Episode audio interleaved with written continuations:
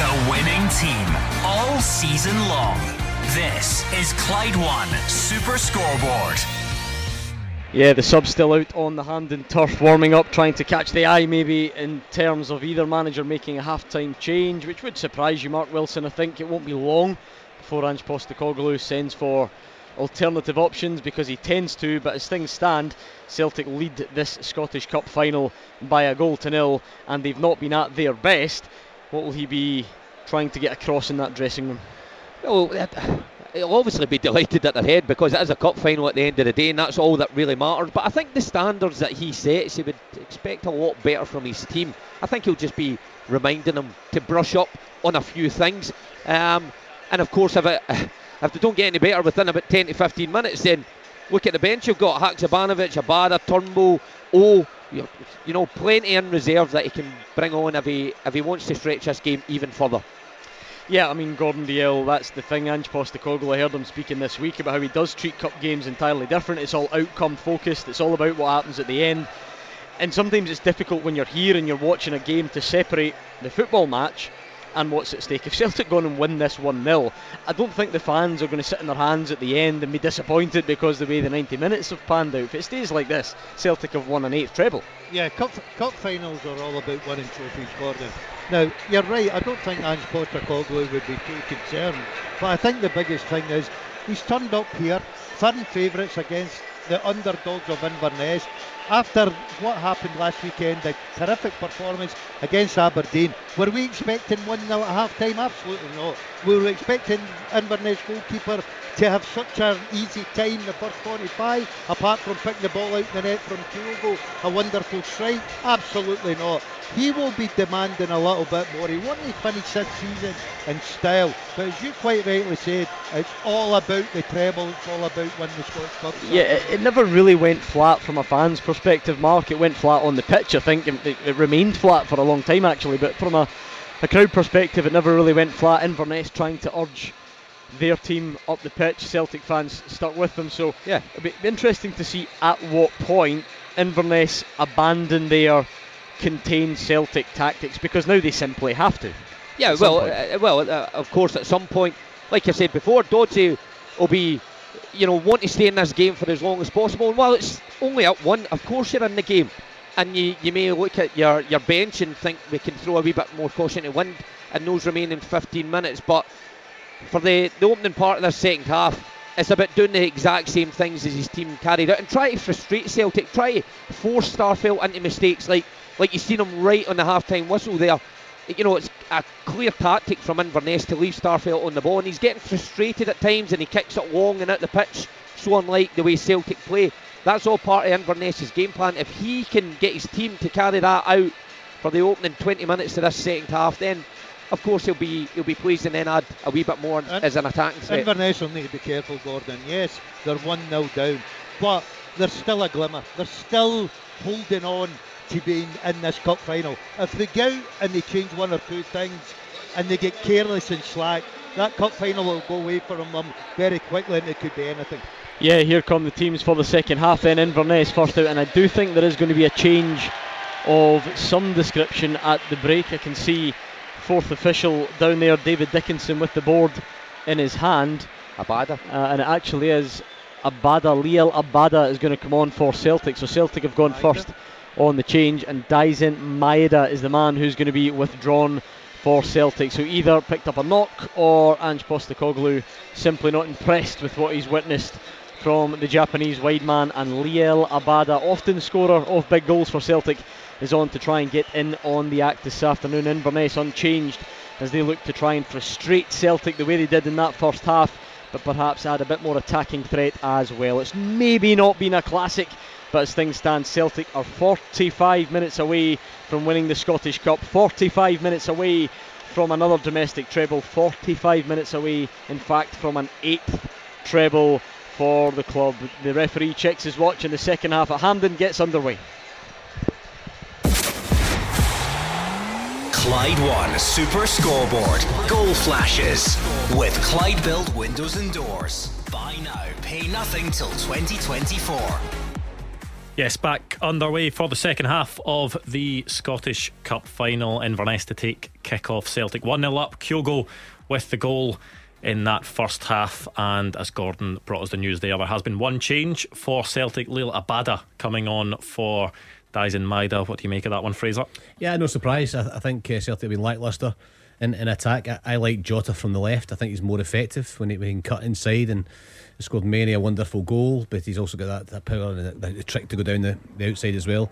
And Abada, for all he's not played as many games as he did last season from the start, he's got a great record in goals and assists as well. So no surprise, Ange Postecoglou is quite often just quite quickly it makes those changes. It's not going well not playing well. Okay, off you come and uh, he's done it here. So no, no great surprise. But it could have been one of maybe five or six players, especially in the attacking third. I think he took a whack early on, Daizen Maeda, and I'm trying to be very kind to him, and that may have affected him for the remainder of the half because if Ange Postecoglou was thinking about change, he could have taken off any one of ten outfield players, with the exception of Kyogo, who is Mr. Predator.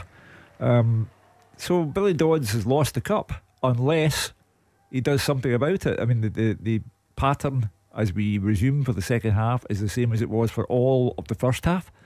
Uh, but a chance for Celtic here. Kyogo just at a very tight angle. Mark Ridgers came rushing out, and I think actually the flag went up for offside. It was a save by Mark Ridgers. It would have gone out for a corner, but the flag went up after the ball had gone out of play, and that one looked to be the correct call. Well, one of these times it will be Kyogo who will make it 2 0 unless Billy Dodds does something that, that attempts to influence the match, the progress of the match. There's a shot, but blocked. Uh, instant reaction. Celtic look like they did in the first half as well. Uh, low key. Uh, Abada, I thought, played well against Aberdeen in the league match last Saturday. Uh, so when he gets the ball at his feet, that, that could be interesting. Yeah, what would you file that shot under, Fraser? Was that speculative, speculative ambitious? Uh, speculative, yes. You've got a couple of wordsmiths in here yourself, the broadcaster. Hugh experienced wordsmith, so uh, speculative is nice. Jay Henderson, but it was a shot, and uh, they, have not had a shot at all. Inverness. And they won't change. Mark Wilson was saying at half time. They won't change. I think one because they, they can't. They just they, they just won't get enough of the ball. But second, they, they, they, they if they do that, they'll open themselves up far too early. So just keep doing the same thing. If it's one 0 with 15 minutes to go, that's when Billy Dodds will look to his, his bench. He's got Aaron Doran who's been, been won a cup with with uh, with Inverness, he plays in the wide areas. Daniel Mackay is on loan from Hibs again, scored in the semi final. A good attack player, young Roddy McGregor. Austin Samuels was on the books of Aberdeen last season as well. So the, the, he's got attackers on the bench. He can change it if he if he has to towards the end. But at the moment, for Inverness, just keep doing the same thing. Celtic have come out with a wee bit more more urgency. There's a couple of times now they've tried to slide the ball in behind for, for Kyogo. Yeah, I wonder whether Inverness are maybe playing a, a, higher line intentionally, or is it just that they were forced back so much in the first half yeah. that it, it, looks that way now? It could be, yeah, it could be. But I think Celtic's ball, though, sliding the ball in between the fullback and the centre back on, on, on, the left hand side here, with Abada just pulling the, the, the fullback wide. They didn't do that in the first half. They didn't try and get Kyogo in behind, and uh, they've, they've tried that a couple of times so far um, and almost got success. Now there's a you know Iwata shabby pass out the park. Uh, you know to describe them as low key Celtic is to do them a massive favour. Uh, a cup final performance. This is not. Yeah, it was a pass from Iwata just trying to cut it back towards Alistair Johnston, and the ball played into the Celtic box by Inverness, but Joe Hart was quick to gather and even quicker to get the ball to the feet of Matt O'Reilly. Celtic now looking to forge an attack of their own. Yeah, Abada will be will be keen to to perform as well and show that he should have been in from the start. I agree with you. I thought he played really well. I think he's come on and he, he's done really well. And I think Celtic are better balance with him in the right and Jota in the left. There's just a better look about them. And uh, but Maeda's obviously a favourite, but he plays up front for Japan. But there's no place with Kyogo, so it's, it's a kind of it's a kind of strange one that Abada doesn't play more often for me. I wonder how much they'll benefit as well because they were starting to find those areas to get cutbacks a lot more towards the end of the first half. You wonder Abada's so good at sort of stealing in at the back post and, yeah. and getting ahead of the fullback. I wonder if that was part of Ange Postecoglou's thinking because he's more likely to do that than Daizen Maeda. Yeah, he's a goal scoring winger. He scores a lot of goals. Did really well last last season as well. But even with limited appearances, he's he's. Uh, he scored a lot of goals for Celtic and a lot of assists. And there again, you know, ball from the back, Starfelt trying to play the ball over the top and uh, trying to get the ball in behind the fullback there for Abada. It's not quite coming off, but it's clearly that Celtic's intent to try and push Inverness back towards their own goals. Yeah, I mean they, they've been a bit more direct so far in this second half, and you know I think when people hear the word direct, well, I'll get back to that in a second because Celtic have the chance. It's Jota on the left wing. He's looking for well, he's cut into the box actually, goes for the back heel for Reo Hatate. It's now at the feet of Matt O'Reilly and it's cleared by Inverness. And that looked like a big chance wasted for Celtic because they almost had a bit of a two on one situation when the ball was played through to Jota on the left wing. I go back to the point I made in the first half over elaboration. Yeah. Uh, you know, the, there's a direct approach and then there's all this step overs, flicks, and who knows what. Uh, and that's another good chance going on begging. Yeah, you're absolutely spot on, Hugh over elaborate. I mean, Jota did really well, use his pace to just nick in before Danny Devine. He's, he's getting behind, and I think Robbie Deas is one on one with Kyogo in the middle. There's there's support coming from Hatate and O'Reilly. And Jota just slowed down. He slowed down as he was moving towards the box, almost if he was waiting for somebody to pass to wee short pass. A couple of flicks there, and then all of a sudden it's, it's cleared. So for me, Jota is absolute best is driving into the box and committing defenders. Yeah, well, the game will be stopped by John Beaton because Billy Mackay is down injured. There wasn't a foul by Tomoki Iwata there. I think the game has just been stopped because he made Billy that, Mackay is injured. He made that sign of distress straight away, yeah, Billy yeah. Mackay, as if the, but he's, yeah, he's, he's, sitting up now, at least. Um, he just tried to flick the ball round the corner, didn't control it properly. Then, if anything, he actually maybe committed a foul on Iwata, and just as Iwata was turning and Billy Mackay went to ground, I think he, he maybe stood on the, the foot of Billy Mackay. Not intentional at all from Tomoki Iwata, but you can see why that one hurt the Inverness striker. Yeah, sore one. Sore one. The stud's right on the inside of the ankle, and it was just as Iwata went to plant his foot to, to run away. There was there was nothing, uh, no malice in that at all, but a sore one for Billy Mackay. But he's, he's okay, he's up and around, it's just a kick. Yeah, well, Billy Dodds looking towards his bench. You wonder how long you actually. There's uh, Daizen Maeda on screen. He now has sort of ice taped around his calf, so it does look as if it was an injury. I think he was. Uh, I can't remember who it was that had kicked through the back of Wallace, him at one Wallace point. Duffy. Wallace Duffy. Yeah. So potentially that may have been where he sustained that injury. Yeah, a kick on his calf. That'll be a, that'll be a sore one. Maybe just stiffened up over half time. And this issue you mentioned earlier, maybe that just held him back slightly if it was sore in the first half. But uh, given his performance, I don't think even if he was just taken off, I don't think he can complain too much.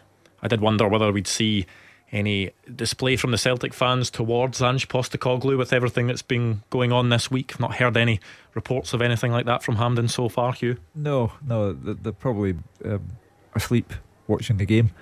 um, but Caley Thistle are now trying to do something. They they they are alive to the prospect that they could get an equalising goal. What a good ball that is in. Yeah, a cross from the right into the Celtic box, and it was Tomoki Iwata at the edge of the six yard box that managed to get a foot in first. And Inverness, it was the first real chance they've just threatened to get inside the Celtic box, but it was well defended in the end by Tomoki Iwata. But this will lift the Inverness players and the Inverness supporters because yeah. they've not really had anything to cheer about so far. That was something that, that would have got a few of them off their seats. Yeah, and give the players a wee bit of confidence as well. A couple of touches in the, the Celtic box. I can't think of any touches uh, during the first half that were in the Celtic box, and then Danny Devine winning a free kick about 10 yards inside the Celtic half, and they will put this one in the box. And we spoke earlier on about the height that Celtic don't have in their team. But Inverness haven't even had a free kick or an opportunity to knock the ball long into the box. And you can see Celtic here defending very high, about 25 yards outside their box. Well, it's clipped in from that deep free kick for Inverness, but Joe Hart comes out to gather. The chance before that was Wallace Duffy's low cross from the right. Nathan Shaw was making the run towards the six yard box. He was just unable to get there, and Tomoki Iwata ended up sort of clearing it off. Yeah, Nathan Shaw. A bit fortunate for me, we're at a, a, juncture in the game now where Celtic score all over, Cup one, treble one. Uh, but if Caley Thistle score, uh, you'd better put your seatbelt on um, because Celtic are as they were in the first half. Now, there's another classic example there. They are shocking. Um, the the ball out the park again, uh, just no care and attention, lack of concentration, call it what you will. Uh, so we're at the stage where, unless Kyogo strikes a second time, there is every possibility that we could get the shock of our lives here. Yeah, well, Well, just saw John Robertson in the stand there watching on. The Ace Yeah. of Hearts. Former teammate of mine, Yeah, Hearts. Good, good guy, John, and been around Inverness for a long time. Hugh, he's uh, been a what a goal made, scorer he made, was. made a life up there. Jota takes it to the byline. The cross is behind and will be cleared by Inverness. Celtic able to get possession of the ball again, but another frustrating moment for Celtic where they had the chance to, to get the ball into the box. They had three players in there as well, but just unable to, to find a hoop jersey. It's almost uh, it's, it's, easy is not the word. That's disrespectful to Inverness. But the way that Inverness are playing is they're giving Celtic plenty of time on the ball in areas where they think they can't hurt them. So 35 yards from goal, everybody's behind the ball, nobody's pressing the ball, and so Celtic mm. players are getting so much time to walk with the ball and just knock it across the back four. That I wonder whether, whether sometimes players like to be the tempo to be to be good and somebody to be closing them down so they can play around them, and that's to maybe. That's maybe contributed towards the slack play from Celtic throughout this game. Hatate has had more bad passes in this game than the rest of the season put together. And you used the word walk advisedly there, Fraser. You know, the, the Celtic are at walking pace. Yeah. This is the, you know, you, you could get money back from your ticket because of the Trades Description Act. It- This ticket says Celtic are playing, but that's not Celtic. You know, it says here Inverness have had 33% possession. They have had more possession than they did in the first half. I'm still quite surprised at, at it being, you know, a third of possession. Celtic have dominated the ball so far. They've I mean, not quite dominated on chances, but they've had chances where Inverness haven't. But the ball is won in the midfield by Allardice, I think it was, trying to play the ball th- through, and just Inverness not able to to connect the passes there. Jay Henderson was making the run out on the right. Nathan Shaw was trying to make his impact known, but just unable to to find the pass when they were running forward at pace there, trying to unsettle the Celtic defence. I that's a chance, Hugh. That's Yeah. a chance for in Inverness's Yeah. uh, circumstances where Allardice does really well, steps in, wins a challenge in midfield. All of a sudden, he's broken beyond the Celtic midfield, and he's got Henderson, and I think he'd show up as well, and Mackay. But just a couple of slack passes, you know. And Well, here we are that's, again. That's a chance, Yeah. even though it wasn't a shot to go, It was a chance They to are- make something for Inverness. But Inverness are creeping into this game. Not often you can say this, but I, I said Hatate has more bad passes in this game than the whole season put together. O'Reilly has been caught in possession more times than the whole season put together. And the captain, the inspiration, the heartbeat, call him what you will, Callum McGregor, has had no influence in this game whatsoever. You've changed a wee bit to Inverness their tactics. Shaw was wide left in the first half, and he's come in to play almost as a number 10, so it's kind of 4 4 1 1 rather than a 4 5 1, and, and he's playing It was lovely McGregor's passing place. by Celtic to get into the box. It was really good play, but the ball was behind Kyogo from Matt O'Reilly. Matt O'Reilly then shoots, and that one is blocked by Cameron Harper. Will go out for a Celtic corner. Well, they, they look for the second goal. Uh, have, I'm just looking at O'Reilly. Well, there Is is going to be a change Yeah. for Celtic now, and interestingly, it's going to be Kyogo coming off for Celtic. Maybe not one that a lot of people would have expected, but Kyogo applauds the Celtic support, makes his way off the Hampden pitch. He's got the only goal of the game. It was a typical Kyogo Well- goal as well. Great movement in the middle of the box, and he will make way for oh. He was a doubt. He only trained on Friday. Perhaps the the steam has gone out of him, but I would not take him off. But but maybe he has to maybe, go off. Yeah. Mhm. But uh, you know because they may need another goal in this game. Um, o score of two good goals against uh, Aberdeen last weekend. Um, it would be a big moment for him to score at Hampden. Uh, but as I say, Celtic as we approach the hour mark had better be alive to the fact that Caley are creeping back into this. Yeah, well, Kyogo has done his job. He's got his goal at Hampden. A big hug from Ange Postecoglou as he made his way off the pitch. And O, who's been a good goal scoring form of late, O really growing into that Celtic jersey. He comes on to try and get a goal himself. Celtic with a ball into the box. Greg Taylor trying to cut it back, but it's blocked by Inverness. But come back again, Celtic. The cross going way over the top of the bar this time. And if they were looking for O, if Liel Abada was looking for O in the box poor. there, he was he was way off finding him. Again, poor getting into a good area Yeah. on the left hand side, cutting in. He just need to knock it into the box. He's got plenty of bodies there, but miles over the top of the of the, of the players, and that's a, maybe kind of sums up Celtic's game. You can only assume Hugh that Kyogo's injury. Yeah. You know, he's had that knock on his foot. And he's, he didn't appear at the Football Writers Player of the Year awards last Sunday because he was told to keep his feet, uh, sort of keep the weight off it. He's also, I don't know whether it's a factor in it as well, where he's been recalled to the Japan team, hasn't he? Yeah. For games in the Mm, yeah. summertime. So maybe, maybe there's a bit there that Celtic are thinking, right, okay, we've got He's to give the given- lad the chance. yeah, he's to go given get international Celtic- place back. all that he can for the day, and he scored the goal. But um, you know, A- Abada's final ball there sums up Celtic's day. Kyogo apart, um, every player. Um, Abada's a terrific player.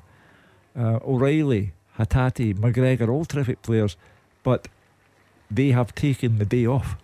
That's one thing Inverness players won't want to see when they're looking over at the sidelines and Celtic are making substitutions because, yes, Kyogo goes off, but oh, he's an international striker. He's got four goals in his last five games. No matter who Celtic bring on at this stage, it's, it's always going to be a, a big name or someone that can threaten. And oh, is certainly one of those at the moment, especially with the form he's in. I Yeah. don't think the big names are important because big names are on the park and they're failing. And, and they have Maybe even psychologically, though, if you're looking over and it's you know an international player that's coming on because Celtic have that depth. You've still got Turnbull, you've still got Forrest, you've still got Haksabanovic as well in the attacking areas. And, and that's where the five subs does benefit the bigger clubs because they can bring on more top top players and uh, and they use that very well. Celtic in particular always seem to make their, their, their five uh, five substitutions. Always a different type of player for the for Deas and Devine to deal with. Maybe somebody they'd, they'd like to rather deal with. I mean, always he's, he's not immobile, but he's not the same sort of live wire that um, uh, Kyogo is. He's far more a kind of bigger target man. Yeah, He he's a likes the ball handful, isn't he? He's a physical presence up and there. the big centre backs might quite like that, but he's but he's a, he's a good player and he's he's a, a real goal threat as well. He's always in that six yard box. This is a game of two teams now. Uh, Celtic struggling badly. Caley Thistle and Dermot Desmond there. St. to Peter see and Dermot as Desmond. I don't think either of them look thoroughly entertained with what they've seen so far in the stand. Yeah, that had too much of the half time grub. looking a wee bit, eyes are looking a wee bit. Well, to be fair, to be fair, as I said, the the, the, the performance has put everyone to sleep, uh, and Caley Thistle are right back in this game. And here's another test of Joe Hart.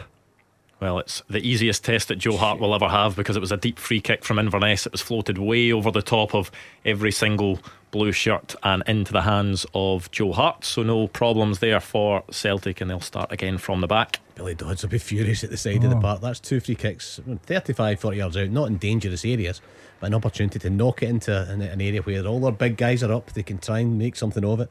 Both times Celtic have pushed out and defended at 25 yards from goal to try and stop Inverness getting into that penalty box here. But, but even then, the free kicks have been over hit and they've been comfortable catches for Joe Hart with nobody near him. And these, these are chances for Inverness in terms of their game, game plan. Yeah, well, Inverness trying to regain possession in the Celtic half. I don't know whether that will be given as a foul by John Beaton or whether it will be play on Celtic managing to only get it as far as the halfway line before Inverness win the ball back. And David Carson plays it out to Wallace Duffy. Well, uh, there's a real chance of Inverness getting an equaliser. I, I I just feel that uh, Celtic. What, what's that based on though? Because they've not they've not threatened Celtic's goal No. at all. No, but they they can sense that Celtic are way off it, and they are gradually getting. It only take one chance for Billy Mackay, who's the kind of Kyogo of the Highlands. Uh, so I'm sure he's ever been Kyogo described the as that before. no, but I just thought I'd big him up.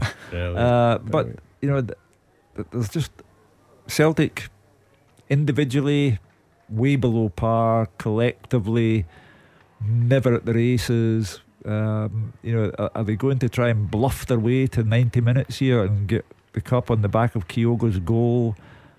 Um, Dermot Desmond looking at that team. Uh, We've seen him, yeah, we've seen him glad Ange's going Yeah. after this performance. Get him down the Oh, road. and there's a, a big Whoa. challenge in there. It was Reo Hatate who was wiped out in the midfield. Celtic take the free kick quickly. O finds Jota. O is wiped out in the process, but it's play on. Jota threads the ball through for Callum McGregor. He cuts it back into the middle of the box. Goal flashes with Clyde Built Home Improvements.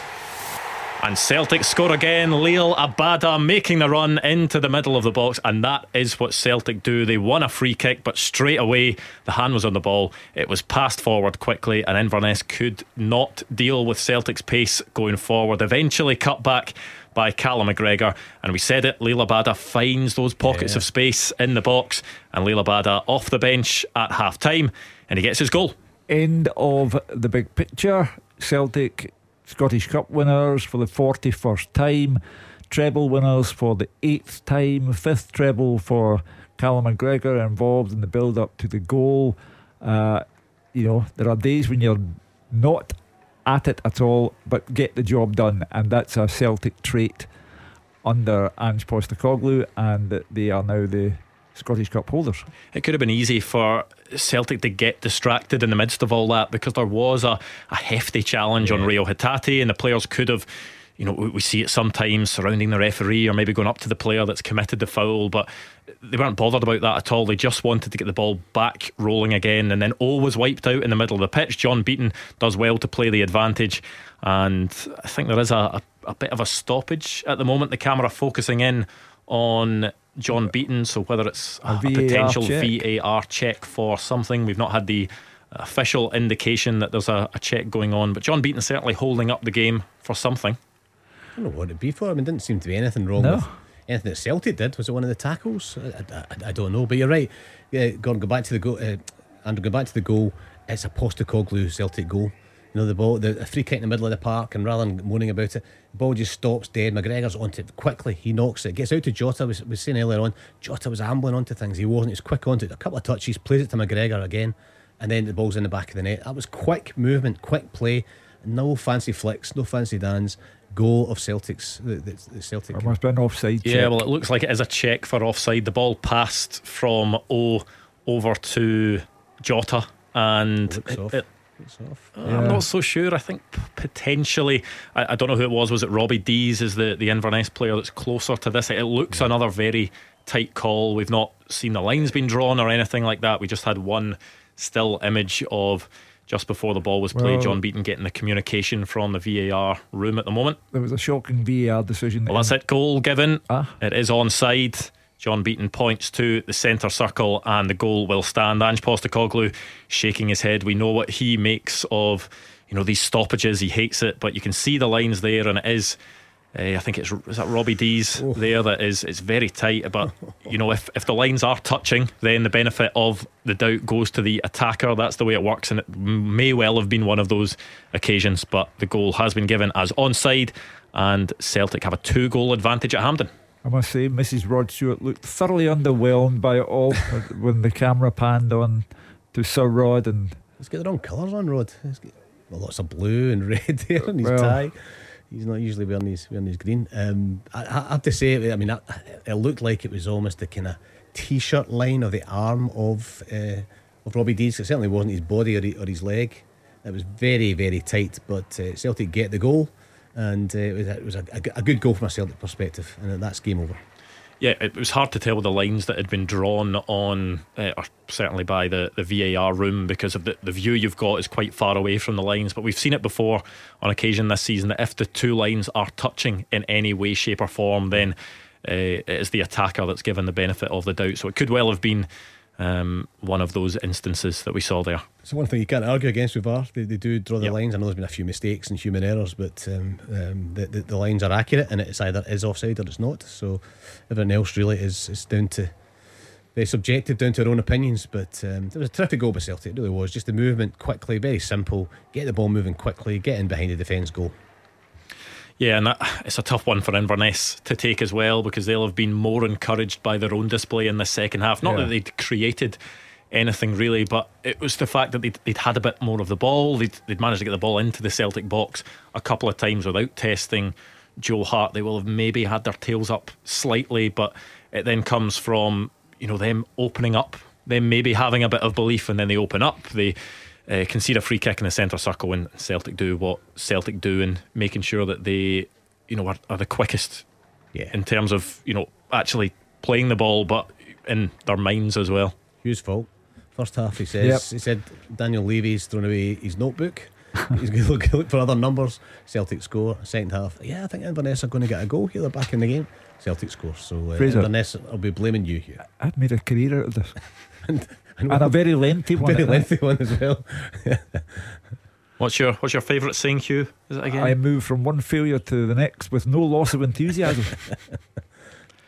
Well, it doesn't look like it is going to be failure for Celtic today. It looks as if they will wrap up this treble. 20 minutes to go in the Hampden sunshine. A first half goal from Kyogo and Liel Abada off the bench at the break. He's made it 2 0 as Celtic look to get a third. Oh, with the strike just running onto the ball at the front post there. He has his head in his hands, frustrated, but it was a good block in the end by Robbie Deas just to divert that one away from goal.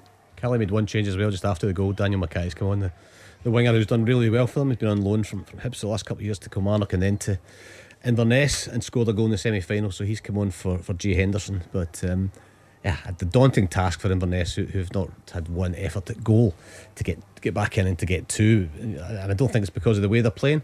I think they just can't get the ball I think also, Frazer, psychologically, in your deepest subconscious, if you're an Inverness Caley Thistle player, y- even you are thinking, well, that's that then. Yeah. They'll be keen for this not to get ugly though, as a clipped ball over the top from Jota just has too much on it for Matt O'Reilly. But we've seen, you know, games before this season. St Mirren, I can think of especially, who, you know, Stephen Robinson has talked about how happy he's been with some of their performances against Celtic, and then, Yeah. you know, in the last twenty minutes or so, they've ended up losing. I think two games, five one when.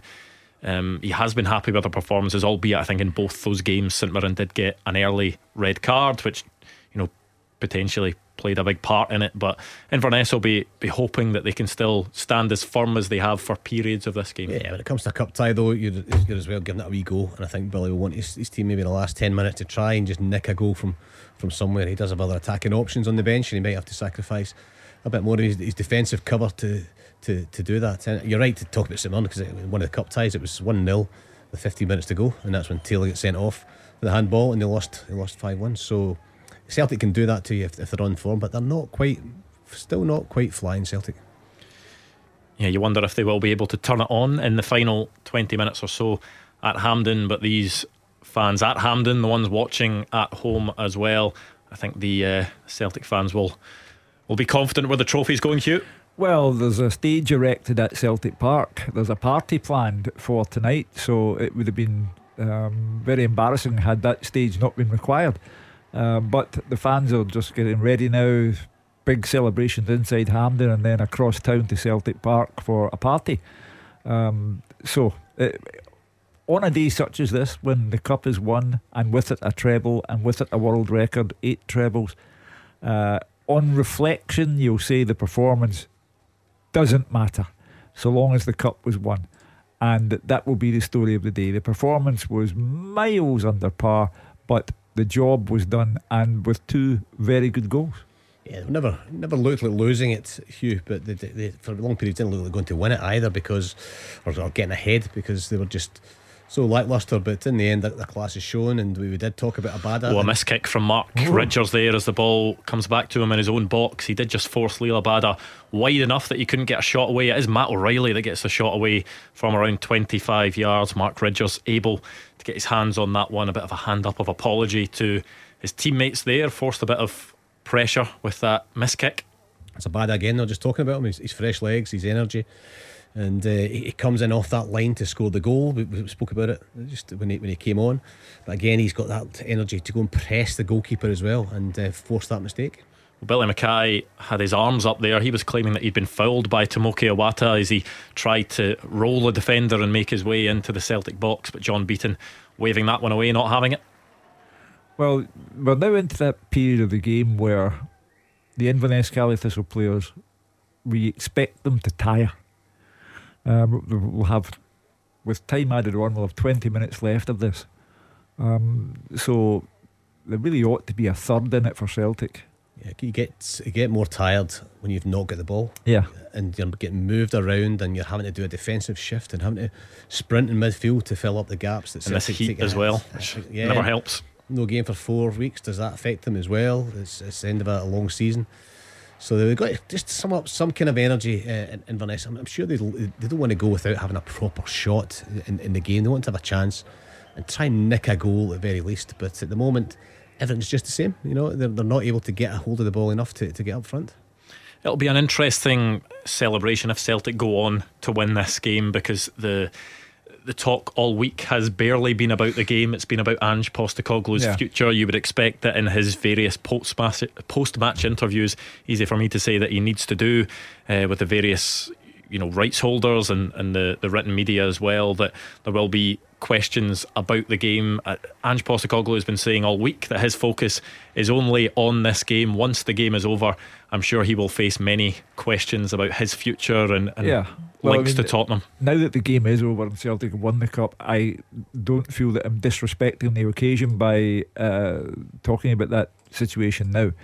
The sight of Dermot Desmond um, in the director's box will, of course, encourage speculation that he's over here to talk to Ange Postecoglou and to see if anything can be done to keep him at the club. That would seem to me a logical conclusion uh, when it comes to Dermot Desmond's presence uh, as David Turnbull and Haksabanovic prepare to come on for Celtic. Yeah, Uh, a couple of changes as well for Inverness in there. Zach Delaney coming on for Danny Devine and Billy Mackay also replaced by Austin Samuels. It will be Reo Hatate making way for David Turnbull. Not a not a classic Reo Hatate performance, No, you'd say. no. Matt O'Reilly also coming off for Sead Haksabanovic, who um, has had a big impact off the bench at times this season.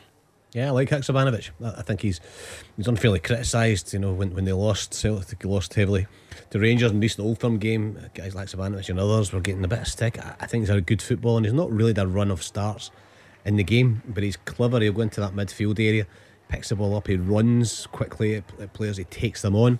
And he's got that kind of style about him where you're not sure which side he's going to go. Is he going to stay on his right or is he going to cut into his left? I think he's a, I think he's a really good footballer. And for David Turnbull, could this be his last game? Could be his last game for, for Celtic I think he's got one more year in his contract to go. And uh, will he want to stay? Will Celtic want to keep him? We'll hear, I'm sure. But uh, for David, starts have been very, very few since uh, since Hatate arrived. And you're right, Hatate not at his best, but what a terrific season he's had.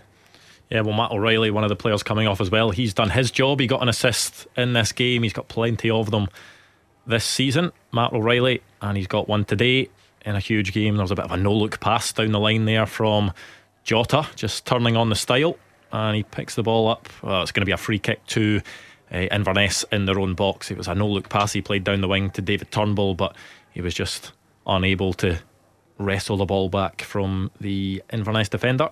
What will happen now, to go back to the point that we were discussing? Celtic will go back to Celtic Park and there will be a massive party. And if I know anything about anything, uh, Ange Postecoglou will tell whichever media outlet is speaking to him that the day is all about the players and he should respect the players for what they've achieved this season. And he would be correct. Um, the speculation will go into overdrive tomorrow and every day thereafter until a resolution is achieved. Uh, we had callers on last night. The first caller, Stephen, the last caller, Kathleen.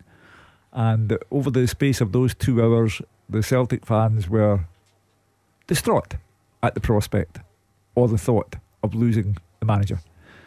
So I don't think we'll get anywhere with that story today, but it has to be a story that is resolved very quickly. And as I say, Dermot Desmond's presence at Hampden will encourage speculation that he's in the country for one reason only, and that's to talk to Ange Postecoglou and see what's happening. Maybe he'll try and corner Ange Postecoglou in the, the, the shower room and get him to extend his contract. Was that not happened to Neil Lennon That was one story, year yeah, that he was, was rumour, yeah, that he yeah. was uh, apparently offered a, Peter Lawwell, offered the, the full time job That in the showers over at Hampden. Took over from Yeah, Brendan Rodgers and part time or a temporary one to the end of the season. So that was the that was the story. I don't know if it's true or not, but uh, get Ange a bit bit tiddly, get him a few beers down his throat, put a piece of paper in front of him and a pen, and promise him the earth. But um, I mean, Celtic fans would be distraught if he if he is to leave. I mean, I mean, we don't know what the inside story is, but uh, Hugh's right. The speculation is going to really build when you've got English versions of our newspapers and English newspapers writing about it. Then then. That's when you Celtic You fans know, you start to worry. it's important because we're discussing whether this might be David Turnbull's last game. Could it be Abada's last game? He scored a goal, but he doesn't get enough game time to satisfy him. So there are many. Yeah, he did. He did say when he was asked at the um, PFA uh, Player of the Year press conference, he was obviously up for Young Player of the Year. He was asked about his future. He said in that press conference he was very happy at Celtic and saw his future at Celtic. But of course, you never know what will happen going forward. You ever football players look at you in the eye and tell you something, and then come back the following day and find out what happened? Because behind the, behind the reporter is the Celtic media team who are saying, uh, "Be careful what you say, my old son. Don't be, don't you be telling the truth." But there are big uh, decisions to be taken, and uh, you know that's why you have to have stability and uh, quickly establish who's taking those big decisions. We'll see Haksabanovic trying to get in on the act there. We've seen him do it plenty of times off the bench where he's cut in on that right foot at the edge of the box and curled one into the far top corner, but that one was very central and way over Mark Ridger's bar. Yeah, I like him. A good footballer. I'd like to see him get a few more starts, but where do you play him? Do you play him ahead of Jota? No. My head is a favourite. Kyogo's through the middle.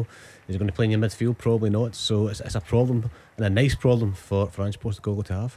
Well, there will be another roll of the dice, or a couple of rolls of the dice from Billy Dodds as he looks to try and get Inverness back into this game. Allardice will come off, and McGregor coming on for him, and Nathan Shaw will also make way with around 10 minutes to go in this game. I think that's in response to tired legs. Yeah, yeah.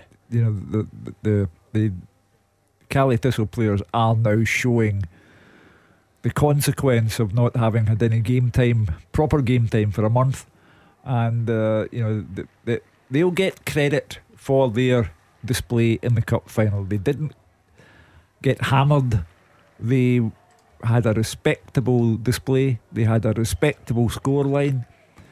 Anybody can lose 2 0 to Celtic.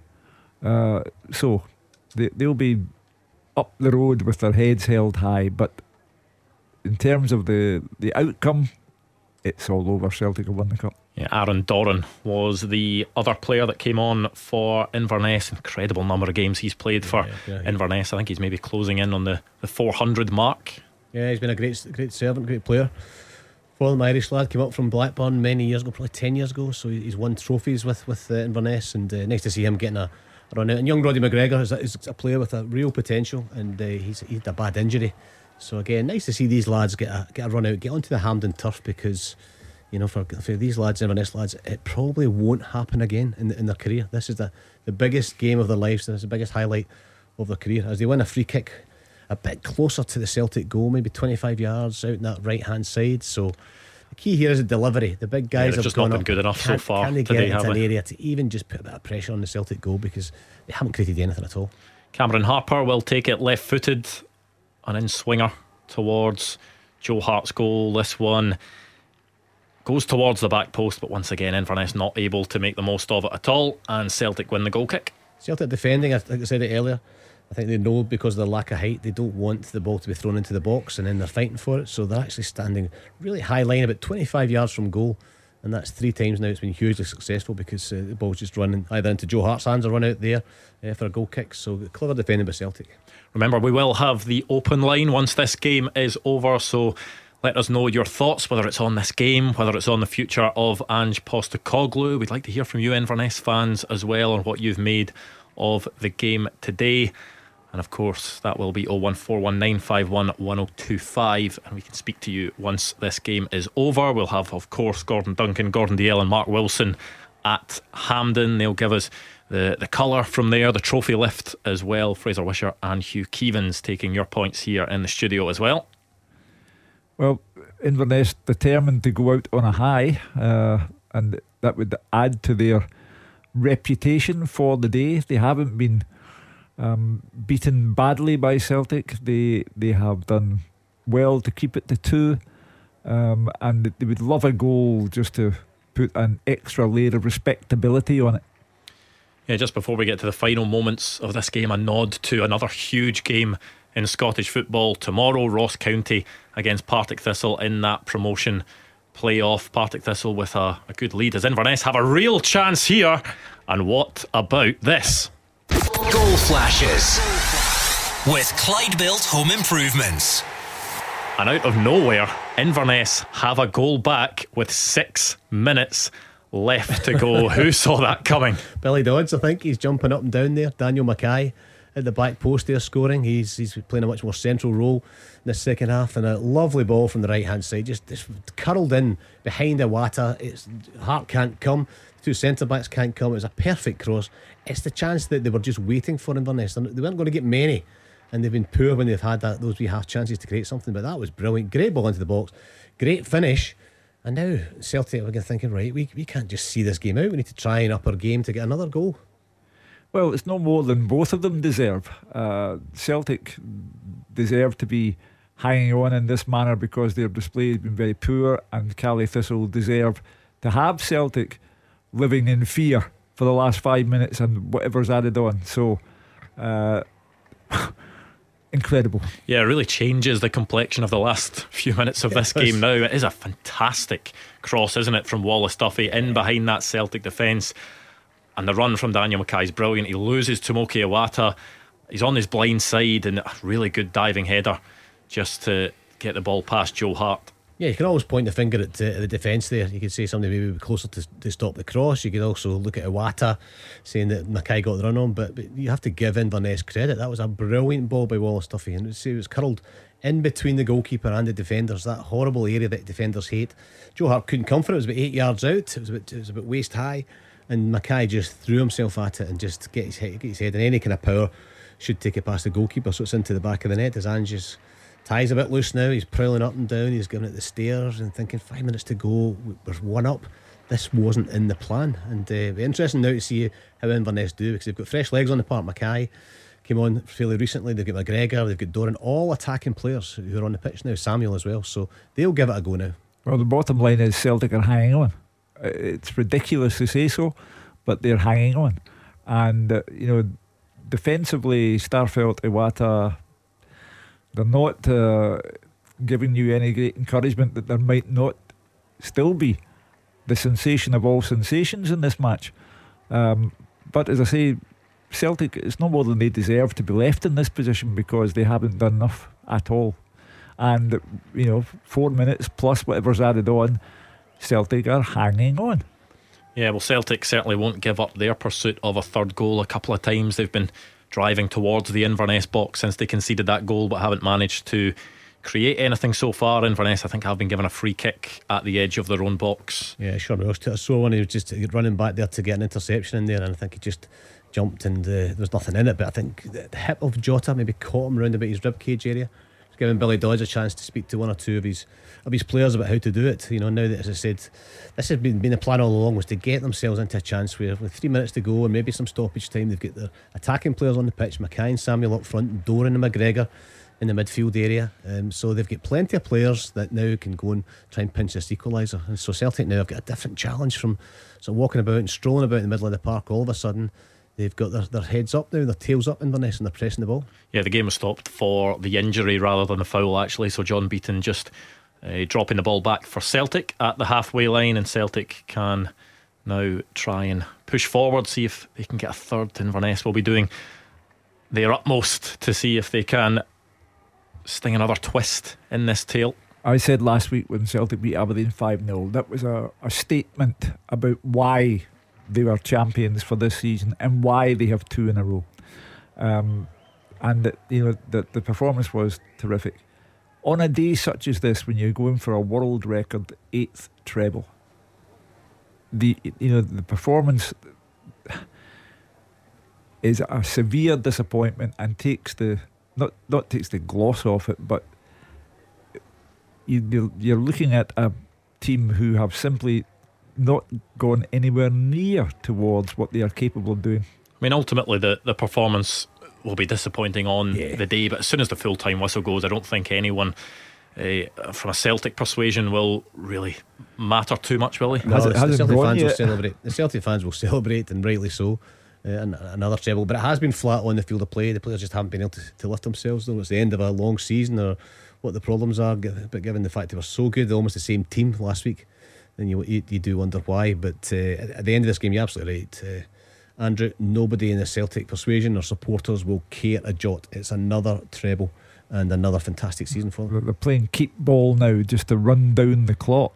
Well, there could be a big chance for Celtic here. Will they get that third goal to kill the game off? It's a good save by Ridgers in the end because it was a, a real big chance. Yeah, she scored Haksabanovic. She, she was saying they're playing keep ball, but all of a sudden a gap just opened up in front of Cal McGregor and he rolled in Haksabanovic and uh, he, he had plenty of time to, to do that. He should have scored there. That's a, that's a big chance. But good save by Ridgers, you have to say. Spread himself well and stuck a foot out and got the ball, got the ball clear. Well, Jota's deflected cross from the left there looked as if it would maybe cause a bit of confusion in the Inverness defence. They do clear it, though. We only have 30 seconds of the regulation, 90 to go, and we'll see how long is added. There was a quite a prolonged stoppage after Celtic's second goal for an offside check. So you'd imagine there would be a few minutes left to go in this one. Yeah, um, maybe three or four. Um, and it's how Celtic approach it now. You know, they're trying to play keep ball. Will they actually go to the corner and try and stall, for time? time? Yeah, yeah, they might do. Uh, uh looking at Ridgers there, you have to say that before the game, listening to Billy Dodds, he's saying, you know, if, if we're going to have any chance, my goalkeeper's going to have to be excellent. He's going to have to be terrific. And he has. He's had a fine game, but six not, minutes. Not much to do. Six yes. minutes Six added minutes on. added at Hampden. Celtic are pushing for a goal. The ball clipped over towards the back post. It comes to the feet of Jota. Goal flashes with Clyde Built Home Improvements. And that will be game over. Jota jumps over the advertising hoardings. The ball fell to him at the back post, and he didn't have much left to do, did he? He just had to finish the ball into the back of the net, and Celtic 3 1 up in injury time. And Celtic will be treble winners this season. I thought he'd hopped off out the ground to the brazen head. uh, for a pint. Yeah, but uh, what a strange day. What a very, very strange day when Caley Thistle score, you're wondering if this can possibly be true, that they can yet salvage the tie and take it to extra time. And Celtic are playing keep ball, and then out of the blue, Jota, and it really and truly is all over. I think I was doing a bit of a disservice there, Jota, because he, he has to control the ball at yeah, the back yeah. post, which he does well. There are players in front of him. There's Ridgers and three defenders, so he still has to guide the ball in between all of those and get it. It's such an awkward cross for Mark Ridgers to deal with. It's one of those looping ones that you know leaves goalkeepers scrambling over their head, and it's hard for them to get back into position. Yeah, I think Wallace Duffy at the back post could have done a bit better, but uh, I think he just looked tired. uh, You know, the lead in his in his boots there as he tried to jump for the ball at the back post, and Jota read it brilliantly because he realised that he wasn't making it. And that good chest down, as you said, good finish because he had to lift. I think a wee deflection, but he had to lift it. There was the goalkeeper and there was three bodies there who are lifting the ball into the back of the net. Uh, here's sentimentality. James Forrest, one of the most decorated Celtic players of all time, on for the remaining four minutes of this game. Um, I hate the word servant. You know, Yeah. people call people players great servants to the club. They're not servants; they're employees, and they play for the club. Um, but James Forrest has been outstanding. Employee doesn't sound as that glamorous either, does it? Uh, well, but it's better than servant. Uh, but James Forrest has been outstanding since Neil Lennon had him in the youth team about 50 years ago. Yeah, like a man who, who you don't you look at him and he still looks about 21. Yeah. And uh, you you forget how long he's been there, how many trophies won, because he's not somebody that seeks the headlines. You never see any problems with James Forrest at, at all in, within the club. He gets on with his job. If he's playing, he's, he's playing. Then if he's not, then you, know he wants to play. But you, you don't see any, problems with him, and he just gets on with his job. And uh, but Jota, Jota fine finish by by him, and he was probably one of Celtic's better players today in a, in a, in a poor, generally poor team performance. Yeah, well, James Forrest does know a thing or two about trebles, doesn't he? He's on for the last few minutes of this one, and Jota's final action of the game to surely seal that third trophy of the season for Celtic. He's done his job. These Celtic players have done their job as well. It's maybe not been in the, the fast flowing style that we're so used to from Ange Postecoglou's teams, but at the end of the day, when that full time whistle goes, these Celtic fans will celebrate it in the exact same way they've celebrated every other trophy the over the years, even maybe a bit more because it is a, a treble clinching one. That's the other good thing about Jota's goal because it comes just before the end of the game and you tend to forget all that has gone before and you have the memory of the goal to savour the Or it could be a fourth here because O has done well to battle for the ball, but he just doesn't pick the right option. He was maybe in two minds about whether to, to shoot or cross from a tight angle. He used his sort of physical prowess well to win the ball back, but then just wasn't able to to pick the right option Yeah, was he as he don't got think into the knew what box. He was doing. He almost had a bit too much time. But Oh. Abada was wanting a cut back. Abada was furious at him, saying, "Just cut it back to me." But uh, he just can almost stumbled over the ball. He has looked desperate to score so far. Oh, since he's he's come on, he's had a few efforts from tight angles, but no such say, luck for him. Andrew, well done, Inverness. I mean, they're, they're sixth in the championship. There's a huge gap between Celtic and most of Scottish football. You know, in the, in the, in the, in the Premiership, between them and Rangers, a huge gap. And uh, you've then gone down to sixth in the in the championship, and they've come here and they've done as well as they possibly could. I don't think they can they could look back and say, ah, if only I've left something there. They've defended well. They've worked really, really hard, and uh, they've made it difficult for, for, for Celtic. So I think, from the Inverness point of view, they'll go go off with their heads held high, and I think every one of their players could be proud of their performance. Haksabanovic with the strike this time goes on to his left foot. It was a powerful effort. He had Mark Ridgers scrambling, but it went wide of the goal. It was the, the ball played back to him at the edge of the box from James Forrest, but Haksabanovic left with his head in his hands as he looked to get Celtic's fourth of the day. Well, Jota just allowed uh, everyone to calm down. The fans have uh, had their choreographed dance, uh, and everyone is feeling much better about the rem- remainder of the night. It's all party hats and streamers now. Yeah, the party long into the night. So, Oh, so, yeah. they, sh- so they should. So they should. At the end of a football season, you should always celebrate if you if you win something. And uh, Celtic supporters in recent years have had many a treble to to celebrate. And uh, I think you said Andrew, they won't forget. Sorry, they will forget this performance. They won't bother. It's been pretty flat. They've won comfortably in the end, three one. And over the season, they've they've been the best team. Yeah, we'll see what the future holds for Ange Postecoglou, but five trophies out of six in his first two seasons in, in charge of Celtic in domestic terms Yeah. is uh, not bad going at all, Hugh, is it? You're allowed to reflect on the Postecoglou years at the moment, and the reflection would have to be outstanding. Full time at Hampden. Let's get the story from Gordon and the guys. Three goals for Celtic on the day and three trophies in the bag. It's a treble for Ange Postecoglou's side, an eighth treble for this club. And these fans will not care one bit that it wasn't a vintage display on the day. Kyogo set them on their way. Abada made it too. It was looking comfortable until Danny Mackay had other ideas, scoring a fine header late on for Inverness. But Jota added the gloss, and Callum McGregor will get his hands on that Scottish Cup very soon indeed. Mark Wilson, it was not a performance that will live long in the memory, but the match report probably doesn't make its way into the history books. The treble does, and an eighth treble certainly does for this Celtic team. Exactly that. It's all about winning the game in the Scottish Cup final, and Celtic managed to achieve that. Added a wee bit of style, a wee bit of gloss to at the end with Jota's goal. But it's remarkable, a treble under Ange Postecoglou, the only trophy that eluded him last season, and he's now ticked it off. You're right, not the most memorable performance, but those Celtic players won't care as we watch them go over to celebrate. We said at Gordon Dalziel Cup finals are never about performance, really, so this one certainly wouldn't be one of them. And you can see what it means to the players and the fans. Not a problem, says a banner raised by the Celtic fans. A fifth trophy for Ange Postecoglou, three this season, two last season, and Celtic's domestic dominance continues. Yeah, well done to Celtic. Congratulations on a treble win. Gordon, it wasn't the slaughtering that we all predicted, and we did all predict it, so let's not be kidded here. And also, I thought Frazer was right. Congratulations to Inverness. They came here massively underdog, and just for a split five, ten minutes, made this cup final real interesting. It wasn't vintage, but it's not about the performance, it's about getting the hands on the trophy and a treble in the bag. Yeah, Celtic once again showing they set the standard in terms of domestic competitions here in Scotland, and it's up to the rest to catch them starting again next season. But for this campaign, they've swept all before them. The League Cup was in the bag a long time ago. It's looked for a long time like the league was going to be in the bag anyway. That one eventually followed, and now in the Hampden sunshine, Mark Wilson, a stadium that, like we said earlier on in the show, used to have its difficulties for Celtic. It's a home away from home now, and they've won here again.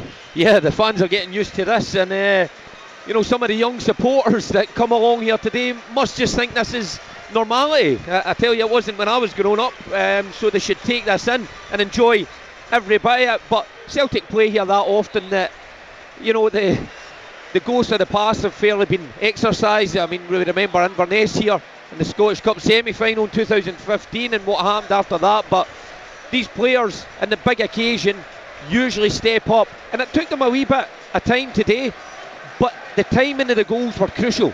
You know, Kyogo scoring just after the half hour mark when you would say the fans were maybe starting to get a wee bit restless. Stepped up Abada just after the hour mark again when it was going a wee bit flat again, and then Jota when it really mattered. You know, scoring at the end just to make it that bit more comfortable. That's what these players do. Step up to the mark at the right times, and they should be congratulated for that because it wasn't an easy game down there today. On in the heat, on on that big pitch. A lot of underperformance, but they got the job done. Well, I think more importantly, it was Inverness Caley Thistle who made it difficult for Celtic, wasn't it, Gordon? They've gone off to take their acclaim from the 6,000 or so that have made the trip. They are clearly very proud of what their team offered this afternoon or this evening, I should say, and rightly so.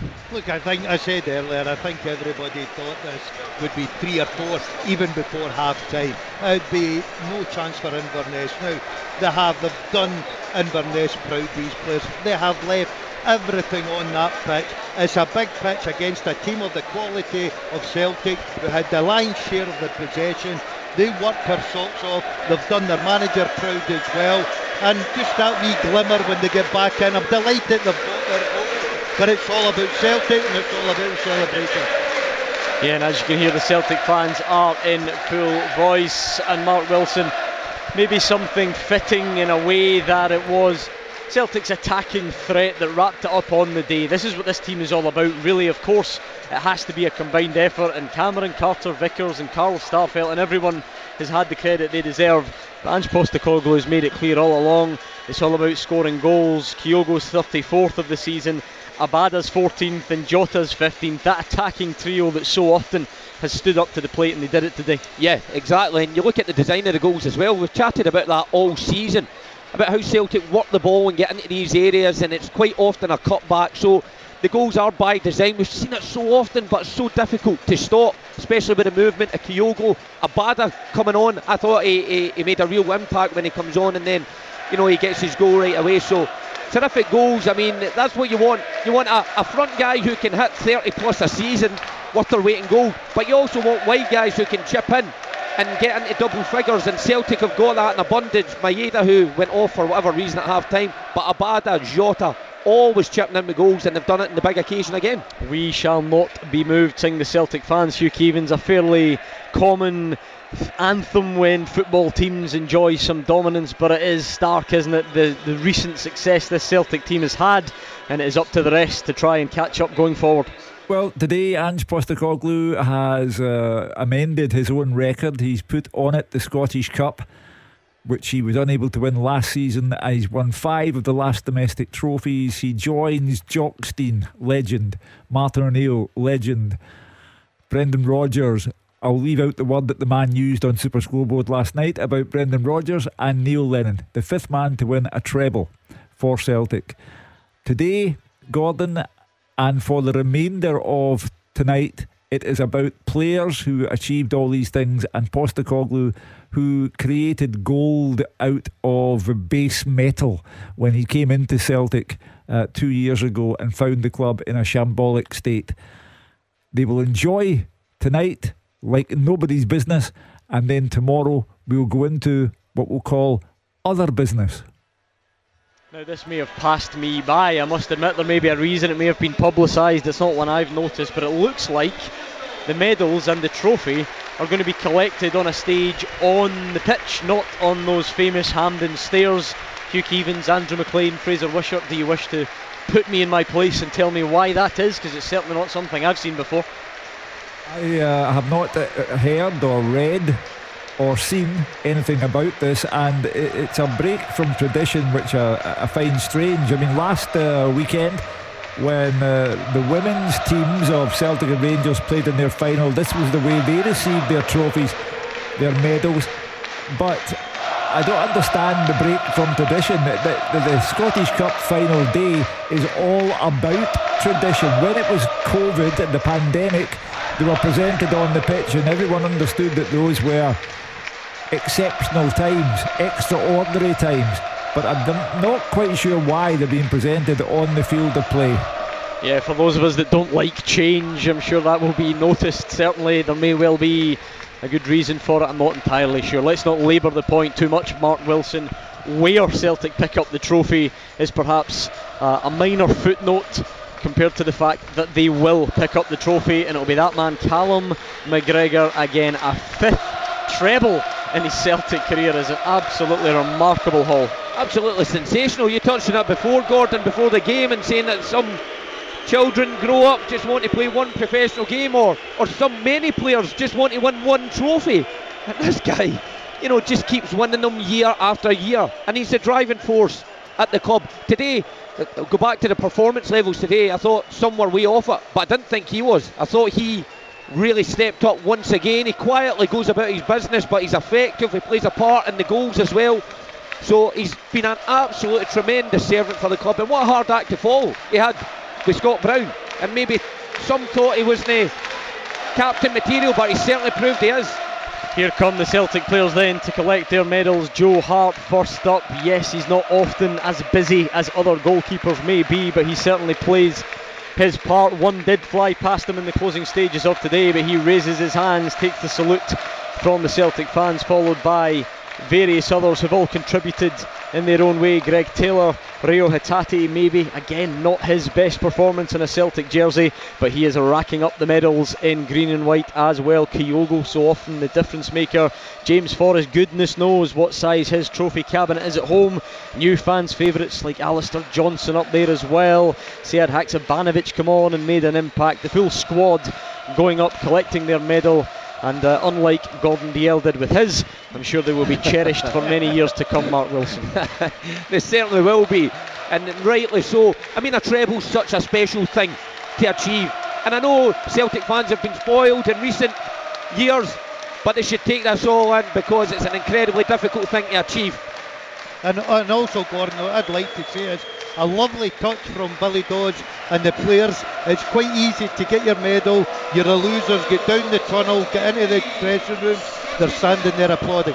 And there are in a change from tradition. Callum McGregor is on the pitch, on the stage, but as you can hear, he raises that Scottish Cup high above his head. He's more than used to this feeling, but he enjoys this one as much as the rest. Gold streamers, green and white pyrotechnics, the flames, it is all there. And these Celtic players and Celtic fans are enjoying this moment. Reo Hatate almost falls off the stage, but it's not enough to spoil this moment. The Celtic fans letting Ange Postecoglou know exactly how they feel about him as well. And the Celtic backroom staff are going to make their way on to join the manager. He waves them on. He's always cherished the job that they do behind the scenes. He's absolutely covered in gold streamers, in fact, as Ange Postecoglou. He's perhaps a bit low key for these types of celebrations. I'm sure he enjoys them in his own way, but he leaves the jumping about, the dancing, and the singing to the players. And that famous old trophy, the oldest in association football, in fact, gets passed around from player to player. The champagne goes off, and Celtic celebrate being Scottish Cup champions yet again, Hugh Keevins. Uh, and I have to say, Gordon, I, I, really do feel sorry for the players who've achieved so much that it's like a school sports day having your medals handed out in that fashion. I have no idea why they could not go and collect them in the traditional way, but it won't bother Ange Postecoglou or the players or the Celtic fans as much. And uh, everyone will now study Ange Postecoglou's every movement. Uh, he looks fairly subdued.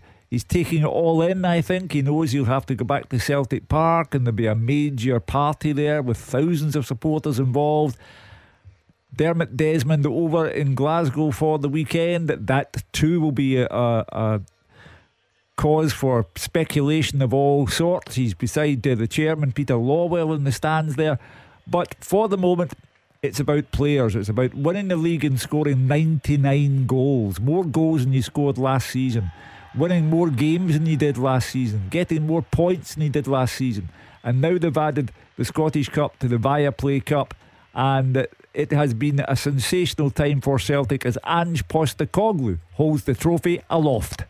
And you can see the different categories these players would fall into. Mark Wilson, Alistair Johnston's rocked up in Scotland. They might think that football's easy. He's completed it already here in Scotland. You look at someone like Joe Hart, 70 odd caps for England, won a lot with Man City down the road and still yet to see what this means to him at this latter stage of his career. So the players certainly look like they're enjoying it. Oh, they certainly will be, um, because it's a fitting way to to end what has been a long, tough season for this club, and the work that goes into it.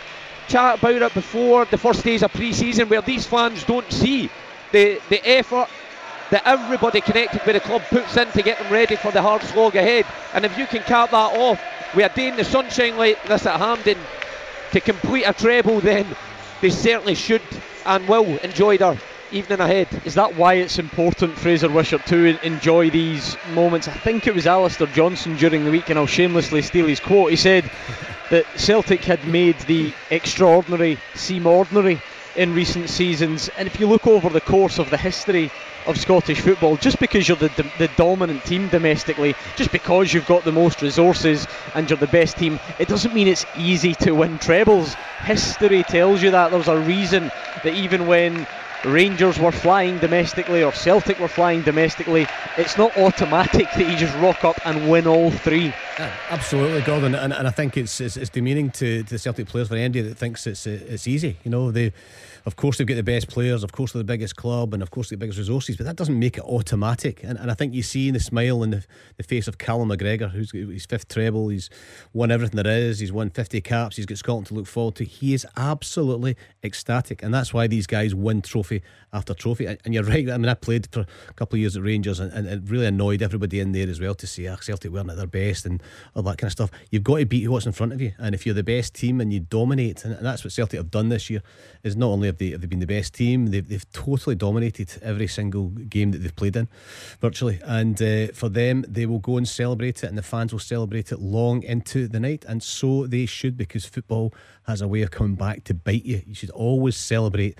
the big occasions because just round the corner, somebody's waiting to take the legs away from you. And Rangers over the summertime, that's their challenge is to, to get up to the level of Celtic, to sign players over the summertime that's going to take them closer to Celtics. And Celtic can, can enjoy the summer and their fans can, can deservedly have a, have a summer of celebration. Although that might be tinged with something else as the man we see in the TV screen if Ange Postecoglou leaves. But that's for tomorrow probably. But for today, well done to Celtic. Terrific performance and they've got so many outstanding players.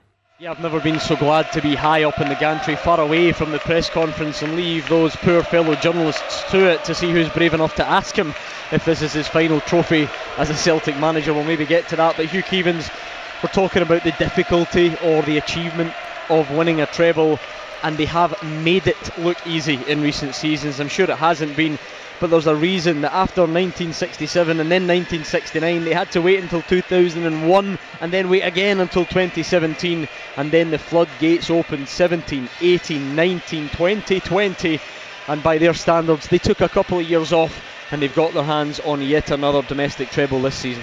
Gordon, when I saw David Hay come out with the Scottish Cup to show it to the Celtic supporters prior to the game beginning, I thought of the great men who did not win a treble with Celtic. David Hay, who won one of the most famous league titles ever on the final day of the season, when with seven minutes of the season to go, Hearts were the champions, and seven minutes later, David Hay's Celtic were the champions, but he didn't get a treble. Billy McNeill, uh, the word legend is an underestimation of what Billy McNeill meant to Celtic, and he didn't get a treble the man who held the European Cup aloft in 1967. That's how difficult it can be. That's how Ange Postecoglou has to cherish this moment because it's not easy to achieve. And in particular, it's not easy to achieve when you took over a club that was in such dire straits as Celtic were when he arrived here from Yokohama two years ago.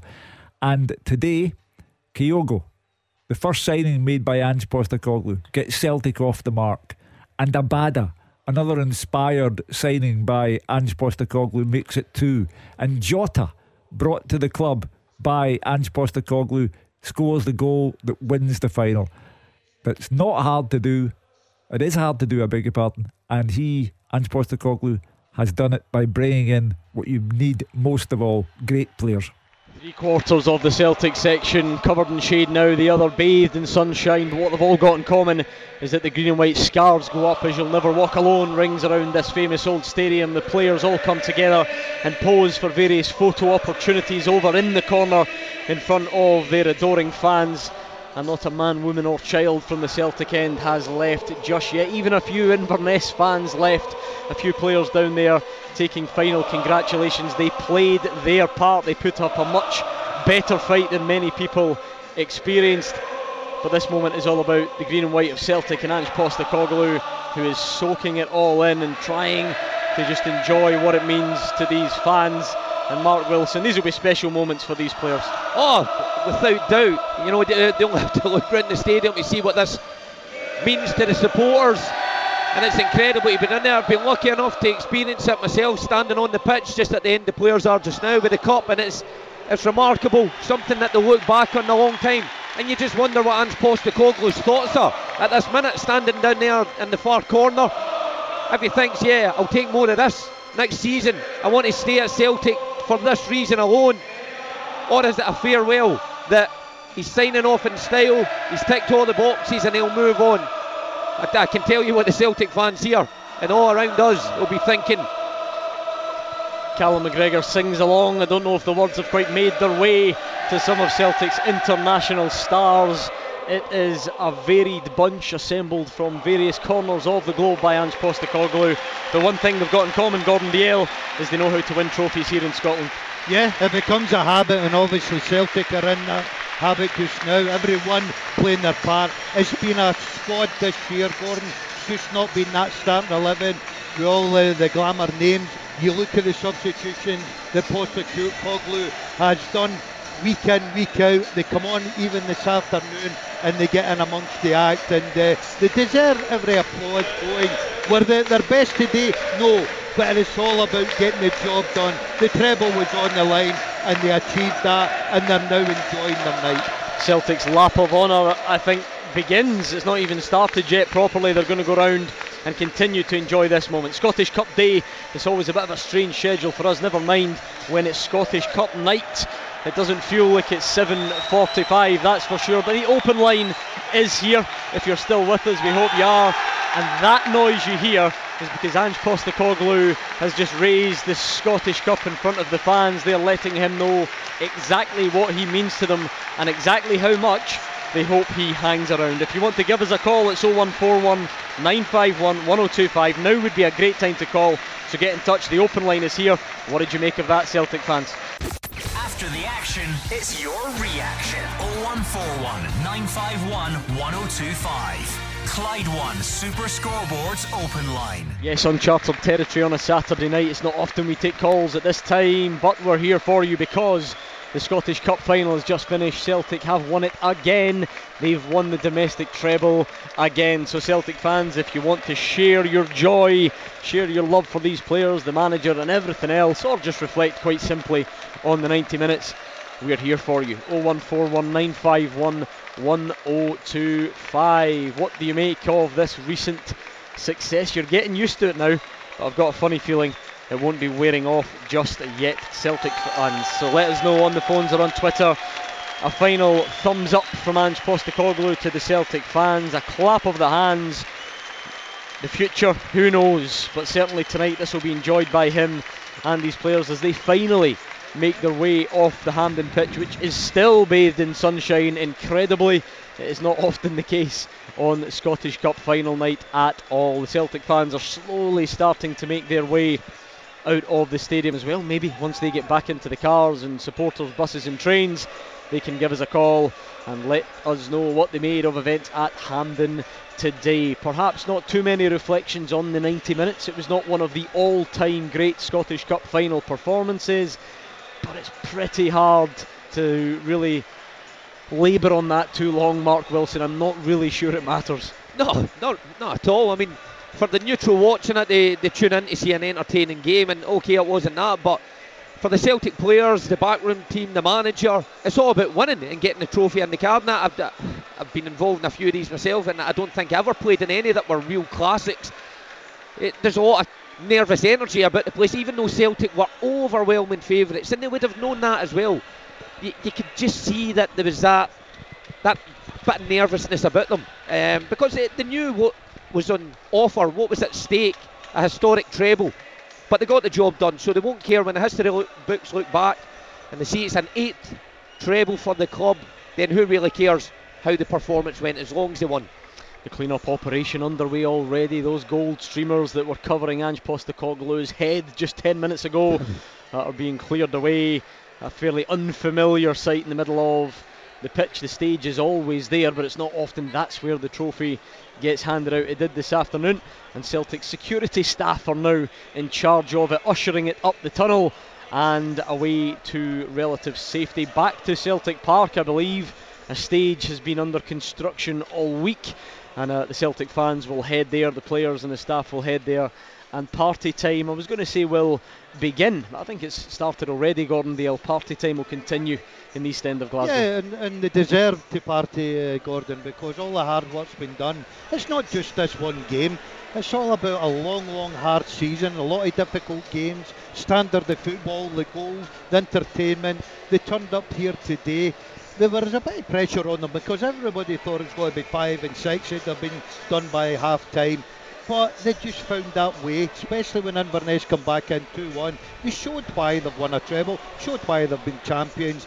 They were absolutely brilliant this season, and it now is about letting your hair down, going back to Celtic Park and enjoying it with the support that's followed you up and down the country. Mark, are these moments so you know at the end of a season when when you've come through a long hard slog and you think way back to pre-season and the grueling nature of it is tonight the moment where it maybe all hits home for the Celtic fans because, for instance, winning the title at Tynecastle rolled on to a game against Rangers, rolling on to Trophy Day, but, but this is it. This is the, yeah. the, the, the, final closing of the, this season's chapter, and is this the moment where the, uh, it all yeah, gets uh, released? Of course, for these for these Celtic players, I mean, it is relentless what they're asked to to give throughout a season. You know, you, you think uh, the the pre-season, the pre-season tours the Champions League campaign, uh, and it just goes on and on and on. But when the players are in the dressing room just now celebrating, they can sit. There is a day off, if you like, tomorrow, so they can let their hair down, and it'll be something they'll look back on a lot in their career. But I'll say, not just about today, the previous rounds where they got the job done, they did it the hard way. Rangers yeah. semi final, Hearts away, St Mirren, so they should take a lot of credit for that. Yeah, maybe not for Callum McGregor and Greg Taylor, they'll get about oh, 12 hours off hours, and then yeah. away on Scotland duty very soon indeed Gordon Dalziel. But I suppose as a as a player, these are the moments that make it all worth it. The hard yards throughout the season. Yeah, there's nothing better than turning up to Hampden last game of the season, Scottish Cup final, bask in sunshine, and obviously win the cup in front of a huge support. And that's what Celtic achieved this afternoon. As I say, congratulations to Inverness. But the story's all about Celtic. It wasn't vintage, but it was about winning. They know how to win. They achieved that. They've got their hands on an another trophy, another treble. They'll take a bit of time mm. off. The interesting thing is, will the manager still be in place when they start again? That's the question the Celtic fans are asking, but that's for another day. Well, don't forget you can give us a call 01419511025. I'm sure many of you have been out enjoying the sunshine, enjoying the game, but it would be nice to hear what you made of it. Maybe you're filtering out of Hampden by now, making your way onto the trains and buses and cars. Give us a call, let us know what you made of it, because the Celtic fans inside the stadium certainly enjoyed it. So what about you lot that watched on at home as well? I know you're used to calling the GBX at this time on a Saturday night. Do not get confused. There will be no shout outs from Gordon Dalziel, but if you want to get in touch, it is the usual number 0141951 1025. Hugh Keevins, I've just got the fear that they're going to leave you in charge of bits and pieces between now and 10 o'clock. well, I, I, started the day by relaxing with Tony Bennett, and I, will finish with uh, the GBX if you so desire. But I think it is fair enough now to look at all things revolving around the club. Uh, Ange Postecoglou and the players will receive all the credit in the world. There'll be a sensational party at Celtic Park, I have no doubt. But it would be remiss not to think about what happens now. Dermot Desmond's in town. I, I can't remember the last time Dermot attended a cup final. But he's there today, and there can be only one explanation for Dermot Desmond, the principal shareholder, being there, and that is the ongoing speculation surrounding Ange Postecoglou. The fans, once the hangover clears tomorrow, that will be uppermost in their minds because there is so much work to do. Rangers have started to bring in players. They are in the midst of a rebuild. Celtic always have to be responding to what Rangers do and vice versa. So there is much to be spoken about, much to be gone into, and nothing can really be discussed until Celtic know who's in charge. I can see calls starting to come in. Richard in Livingston wants to share his thoughts. We're going to hear from him after the break. 01419511025. Get in touch. The games are over. The talking begins. 0141 951 1025. Clyde One Super Scoreboards Open Line. And finally, the dust settles on Hampden. Quite the evening here in the Glasgow sunshine where Celtic won yet another treble. It's that time where we get your post match reaction, though arguably the most important bit of the show for us. So come on down and let us know how you're feeling, Celtic fans. 0141951 1025. Richard in Livingston, how would you sum it all up? Um, oh, I'm just ecstatic about um, about the result. Uh, obviously, the game wasn't that great, but um, I didn't realise how much it meant until the final whistle went. I'm still trying to calm down a bit. Yeah, is that maybe the nature of, of cup football, Richard? And I'm, look, I'm, I'm sure lots of fans of other clubs would swap the, the level of domestic success you guys have, but it also maybe raises the bar a bit, the expectation. You almost expect every 90 minutes to be swashbuckling and extremely convincing. It can't always be that way was there a bit of a, a, a release then when that full time whistle goes? Is that when the picture becomes clear about what today was all about? Uh, yeah, yeah, when the full time whistle goes, I suppose that we have got used to winning trophies over a few years, and we're very, very lucky to to be in this period. But oh, I don't know. It's not. It's not feel, feeling entitled or anything like that. It's just I don't know. It's like fear of failure almost. Yeah, that's you, it. It's right there in front of you. It's fear of failure. But um, the, the one thing I was saying to the producer guy is, um, as much as I didn't want to go on about Angie's um, future, was um, I was really impressed with Callum McGregor's post-match comments after minutes coming off the pitch. You guys maybe haven't heard it yet. I'm not sure, but he said um, that after obviously the, the the poor season when we failed to get the ten in a row, he just said it's taken us uh, two years to get our trophies back. And and straight away, I mean, that's when he came straight off the pitch. That must have been in his head the minute we failed that 10 in a row season. And I'm just glad that no matter what happens uh, in the weeks coming forward, that we've got somebody in the club like Callum McGregor. And people think he's a, he's a bit different from Scott Brown, and think, but I think he's a true, true leader. Yeah, Frazer Wishart, I know having spoken to you well, on the show and privately, you are a, a huge admirer of what the Celtic captain does. On and off the park, Gordon. You know, I think he, I think he's the best player in Scotland. I think he's a terrific footballer, and even for the fact that he's played 50 games or more for for uh, for Scotland and all these trophies he's won for Celtic as well, I think still a bit underrated. I mean, his display for half an hour against Real Madrid to 40 minutes uh, this year was was absolutely outstanding. But off the park, he, he's one of the game's good guys as well. But uh, wants standards and wants standards in his dressing room. And I think somebody who maybe didn't quite, we didn't, nobody thought maybe he didn't think he was going to have quite the career he's, he's had when he was playing as a winger out at, at Notts County. I think Mark was talking about earlier on, but he's he's adapted his position and now he's he's, he's a top top player and uh, and he knows having played in that disastrous season, you know, during the COVID times and in front of no supporters and the, the whole thing just falling apart. And then when Ange Postecoglou came in, then uh, the, the, number of players that they had, they, they didn't have, it, have, have a, almost a full team to put out of experienced players. So he's seen the, the huge turnaround, and, and that, that can't be dismissed either. And people who, who say, yes, Celtic the biggest club and the biggest budget, of course they have, but you've got to use that wisely. And when Ange Postecoglou came in, losing his first few games as well, three out of his first six games, something like that people were questioning him, Celtic supporters questioning who is this guy, but he's turned it around, and Cal McGregor's been at the centre of that just by going about his job well, by being a, a, brilliant professional, by leading himself and doing doing his job on and off the park as well. So, yeah, well done to Cal McGregor. And there's a, a, a banner went up in the, the crowd, Gordon, and it showed the trophies he's had. I think it's 20 major trophies as well. Unbelievable career Cal McGregor's had and still will have. He'll play for many, many years for Celtic glad you said that because I was frantically counting them up and I had arrived at 20, so it was nice to get that confirmed. Uh, I'm assuming the banner maker uh, put a bit more thought into it than I did, and Hugh Keevins, as Frazer says, yes, Celtic are expected to win a lot of trophies, but for one player who's nowhere near the end of his career yet to have won 20 honours and five trebles and now multiple as captain as well, it is a sensational return. Yeah, no one thought that Scott Brown could be replaced in the manner in which he has been replaced by Callum McGregor. And if Callum McGregor paid tribute to Ange Postecoglou in the immediate aftermath of the game finishing, that was only to be expected because there is a mutual regard there, captain for manager, manager for captain. And you have to go back. Ange Postecoglou has been so successful, the team has been so entertaining that you actually forget just how bad it was when he got here.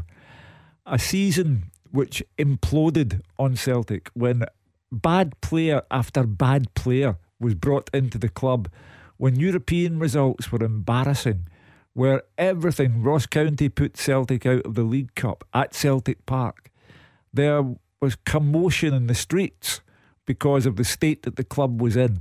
Ange Postecoglou got those first six games, won three, lost three, and over the next two seasons in the league, he played another 70 league games and he lost three.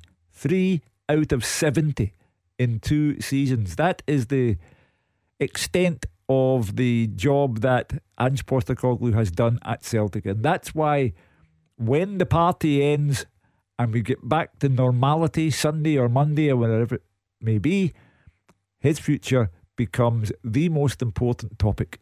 Yeah, Richard, I wonder if you can take us back, if you can remember when, I don't know what moment you want to pick, whether it was when Ange Postecoglou arrived or maybe the end of the, the previous season. Did you ever think this would be possible in, in two seasons, five out of six trophies? Uh, no, uh, what I do remember, uh, just on Hugh's point about um, Celtic fans forgetting how bad it was, I don't because I specifically remember the, the wait for Eddie Howe, and my mum, uh, I remember her saying to me, "Oh, who's the new Celtic manager?" And I was so bewildered with the whole thing. I just said to her, "Oh, some Australian guy, Postecoglou, no idea who he is." I, I really didn't care who it was by that point. You know, so it wasn't. So I remember how bad it was. um, I'll, I'll not forget that. Um, but on on that though, there was a kind of positive. Well, I saw it as a positive from Joe Hart when he done his interview after, and he was he was asked about the question of um, the noise around the manager, and his words. I'm paraphrasing a bit here. His words were, um, "Yeah, in football there's a lot of noise, um, but that's all it is, just noise." But he was privileged enough to be on the inside, and it just it came across a little bit as if the, the players kind of know what's happening anyway. Maybe, maybe that is the case, Mark Wilson. The only thing that strikes me is I'd be amazed if anyone knows what Ange Postecoglou is thinking right now. I mean, obviously one or two people closest to him, he just doesn't strike you as the as the type. But maybe that is the case. Maybe Joe Hart is well informed and he's given everyone a hint. But if what we're led to believe is the character of Ange Postecoglou, he's very reserved, very withdrawn, and uh, it'd be interesting to get inside his thoughts at this moment in time. Yeah, he keeps his distance from the players, so I'll be surprised if any of them know what's happening. But you, you, listen, we can all speculate all we want, but when he's standing there with the trophy, raising it aloft, and he's seen, you know, 40,000 or whatever Celtic fans in here, um, and the, the stature he's got, he's held in regard with them, you know, it's, it's a big decision if he, mm. he does move. You know, there's no guarantees that moving down south will be a success, and he's got this Celtic team playing to his tune um, so far in two years. What more could he do with, with this set uh, of players? He, he, could certainly improve in the Champions League, and I'm pretty certain he would he would want that. That is the top tier of European football. But the lure uh, I suppose just might be too much. You just get a, a, an insight into some of the, the more private moments, private relationships, maybe after games like this. There's still, you know, Jota's out there, uh, Kyogo's there with the flip flops on, interpreter by his side, I assume getting ready for some media duty. I think Ange Postecoglou had joined live TV coverage uh, as well. Jota made a, point of coming out the tunnel uh, with Aaron Mooy, who of course was in his suit injured picture uh, for those two. So again, maybe just a a friendship that no one really knows about from the outside. Why would you, Gordon Dalziel? But I just I find it quite interesting. You get a little snapshot here into what goes on a bit behind the scenes. Yeah, the supporters don't really see that, Gordon, about players. Um, they're just out there, a bit of memories, something when your career's over with, you can sit back and look at and uh, reflect on the happy times, looking at you with a teammate that didn't play today, and he's been a big part of what Celtic's achieved. Aaron Mooy, I think he's been a terrific signing. Um, but it's lovely to see these players taking it all in. Just shows you how much it means to them. As much as this is their third uh, trophy this season, it still means Mm. so much to them. And I think for a manager and Celtic supporters, that's great to see. Yeah, I wonder, Frazer Wishart, because obviously everyone is is different, and we're talking about how much this one still means. So last season, Ange Postecoglou comes in, and it's this new rock and roll, fast flowing style of football, and wins two trophies. But if you remember, Rangers then finished the season on a high. They get to a Europa League final, they're what, a penalty kick or two away from winning it. They win the Scottish Cup, and then everyone knows what Celtic are, are going to do in terms of their style this season, but they couldn't stop them. Yeah, and, and I think that uh, this time last year with that Rangers team, I don't think there was much between the teams last year, and Celtic uh, did did the business and won won the league. But uh, this year, I think they've got better and Rangers didn't, and that's been the, the difference where the gap has, has grown. And um, yeah, it was, I've seen Ange Postecoglou. You've seen him speak when he when he spoke at the PFA dinner when he uh, won the, the manager of the year. He he knows he's got a role to play, and he knows his role as a Celtic manager because he spoke about likes of Darren Young and James McPake, and he always done a bit of research, and he knew what they'd done that season. He's got that in, in his locker, and he he is seems to be pretty much up on the Celtic tradition, the Celtic history, as, as well as a football club. So he'll know exactly what this means to. To, to, to Celtic supporters, you know, sometimes winning cups over the years, you've seen bigger clubs are they that interested in it, particularly down in England. But uh, he knows exactly what it means to, to this football club, and we've spoken about it umpteen times. Hugh fantastically spoke about the managers who hadn't won um, a, a, a treble. So if he is to leave, I think Ange would want this to be um, his, his his leaving gift, if you like, where he is on the, that list. He's on that unique list, that real list of history makers who who won a who've won a treble. So we can only wait and see. I don't think he'll give us anything in the in the, the post match conference. It's going to give us a clue either way. When the said earlier, when it's the English papers that are writing about the speculation, the London papers, then there must be something in it. Um, Karren Brady, for example, in her English newspaper column about a month ago was glowing in her praise. It was all about Ange Postecoglou. So clearly he's been spoken in those kind of circles. So we can only wait and see. And uh, for Celtic fans, if he was to leave, they'd be absolutely devastated. But he's left them on, he's left them on an absolute high if he does go. Yeah, I'm Sure of that. Well, we will hear from Ange Postecoglou before the end of the show. Thank you to Richard and Livingston. What about Charles in Greenock? What did you make of that tonight, Charles? Uh, I, well, I thought it was um, a foregone conclusion today, guys. It was an enjoyable game, um, and I don't think Celtic were ever um, ever under any pressure. It was kind of like um, it was like course management. If anybody's playing a game of golf, it was just course management today. Celtic just had to carry a game, and uh, what I liked about Celtic today is uh, uh, they changed so many players, even though it was a course management. They brought somebody. Uh, the amount of substitutions they made, and uh, just the game just flowed. And uh, With your golf analogy, Charles, let me tell you, he's nodding away like the Churchill dog here. You're happy with that? Yeah, I think I think they started off with a nice uh, par four and they grew into the game. But I think Charles was right. They managed the game. I don't think there was any danger they were ever going to lose it. They weren't at their flowing best. We all know that. We were all ex- we turned up here today expecting plenty and plenty of goals. People were predicting four, five, six nil, and quite rightly so, because if Celtic play at their best, they're capable of doing that. But even when Inverness get back into the game, and all credit to them 2 1, Celtic. You always knew with the quality in the front three that they could go and put the cup tie to bed. Yeah, Mark, that's the thing. Look, we came in here on, with a someone called it David and Goliath last night on the show. It was that type of thing on paper. And in the end up, you had a scenario where Celtic were well below their best, and Inverness did really well, and then it still wasn't enough. So I, I get what Rich, um, what Charles means in the terms of foregone conclusion, because you're hoping Celtic have an off day if you're Inverness, and in some ways they did. Yeah. You're hoping you're bang at it, and in some ways they were. But it's just just wasn't enough. It- just the gap was just too big to be made up by Inverness. But I tell you what, the Celtic players at 80 odd minutes, when Mackay scores to make it 2 1, I don't care who you're playing against in a cup final, when someone pulls a goal back with six, seven minutes left, you are nervy. But it goes to show you the quality that then they can just pull on their reserves and, and go up and score a third. Charles, what do you make of this as an achievement then? If we if we're saying that the football match won't live long in the memory, what will this achievement do?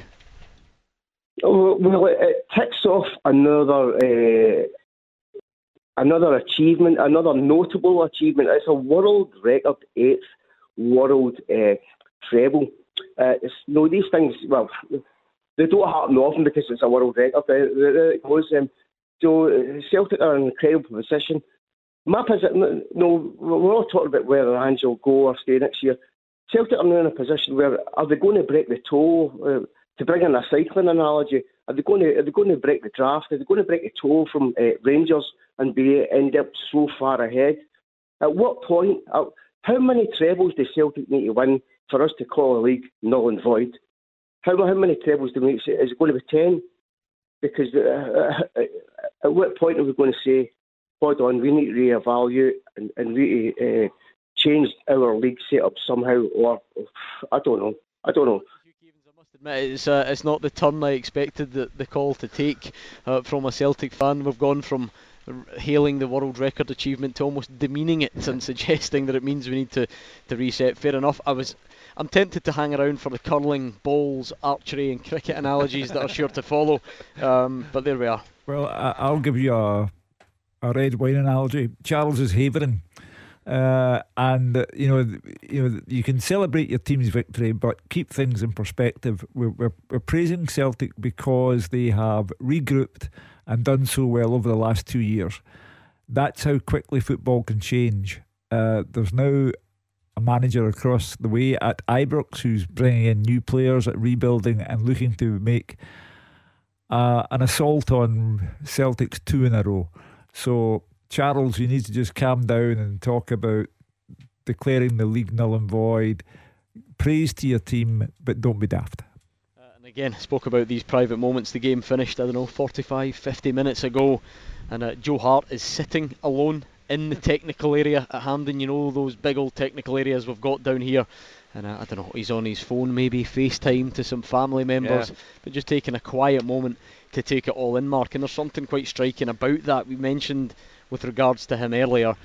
He's, kind of seen it all. Yeah. It, you know, in, in, football, he's certainly seen a lot, a lot more than you know some starry-eyed teenager who comes in and, and can't believe what, what's happened today, but clearly still has an impact on him. Of course, he, he understands the club. As soon as he came in, he, he struck an instant connection with the fan base, and you can see what it means to him. Every trophy that he lifts for the club um, you know, means the world to him, and and that says something about Joe Hart because you know he's he's no spring chicken. He's getting on. He's he's played at the top level for a lot of big clubs in country, but this still means the world to him. I'll tell you what, Mark. If I was his teammate, I'd be out there dragging him in. Tell me get in. Tell the, up and get, get on the bus. the bus and let's get back and celebrate. But yeah. you're right. A guy with his career I watched him. He walked about the pitch. He was FaceTiming someone. It obviously means a lot to him. He's still sitting there, and uh, his teammates must be wondering what he's doing. ah, how things have changed. Hugh Keevins, all those Scottish Cup finals you covered. Did you ever consider that players might want to FaceTime their family on the pitch afterwards? I, I don't even know what FaceTime is.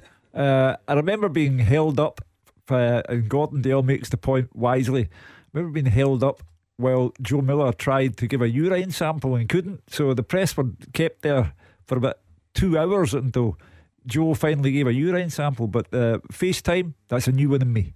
Well, there's nothing worse because we've been trapped inside Hampden for quite some time, and without oversharing, I'm the absolute opposite. I would have no problem whatsoever right now.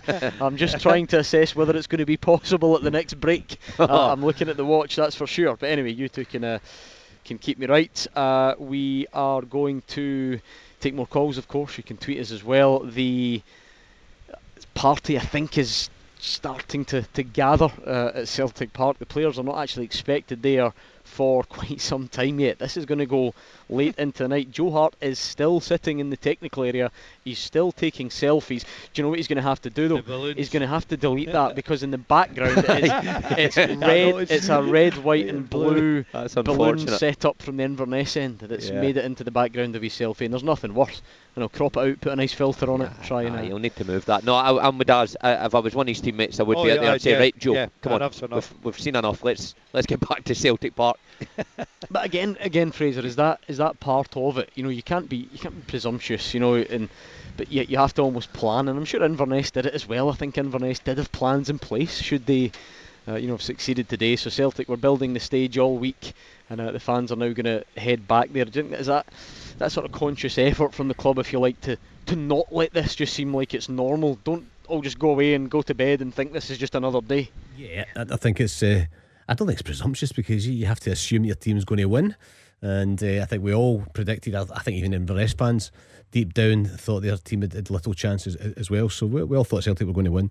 And just go and, go and celebrate it. It's the modern world with all these this technology of FaceTime and memories interesting that he's doing that, and you always try and think, don't read too much into it. But there was a wee bit of emotion when uh, Jota came off as well. You know, a really prolonged hug with uh, Ange Postecoglou, and the same with Kyogo. wasn't just the usual kind of well done.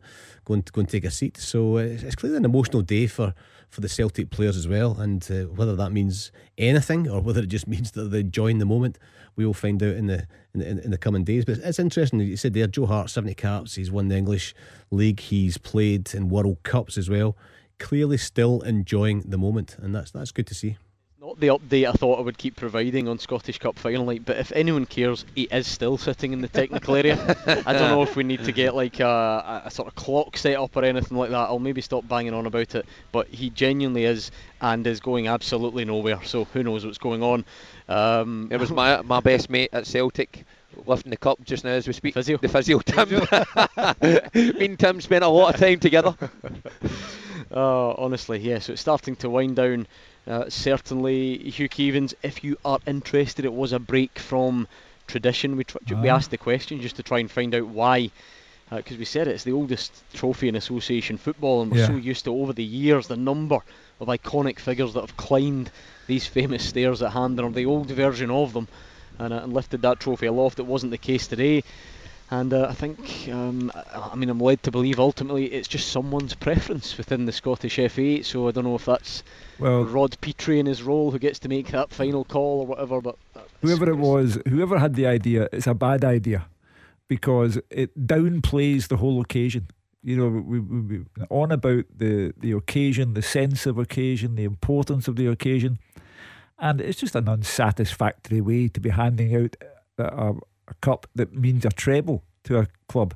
Um, but it will not impact on Ange Postecoglou, Callum McGregor, or anybody else.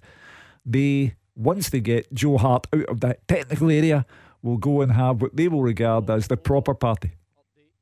He's on his feet he's gone. There he is, down the tunnel. I mean, he's actually swapped with Benji Siegrist. is it now? Yeah, he's back out. I don't know what's going on. But anyway, uh, there we are. So it's starting to wind down. Ange Postecoglou, Frazer Wishart's already started it. Did you notice that? He's poring over the body language. He's having a look at about what it all means. What about his words in his post-match interviews? He won't be far away from delivering that to us. And as soon as he does, we'll get it to you. And you can hear from Billy Dodds. He's coming up next. After they play. You have your say.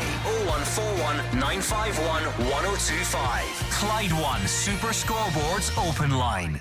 Yeah, I said after the last break the dust was settling at Hampden. The dust has now settled so much I'm starting to wonder if we'll get kicked out of this press box before uh, the show ends. Luckily, we've got the dream team in the studio looking after things as well. And let's be honest, what a way it would be to end the season on Clyde One Super Scoreboard if Mark Wilson and Gordon Dalziel got huckled out of Hampden on Scottish Cup final day. But we we fight on for now.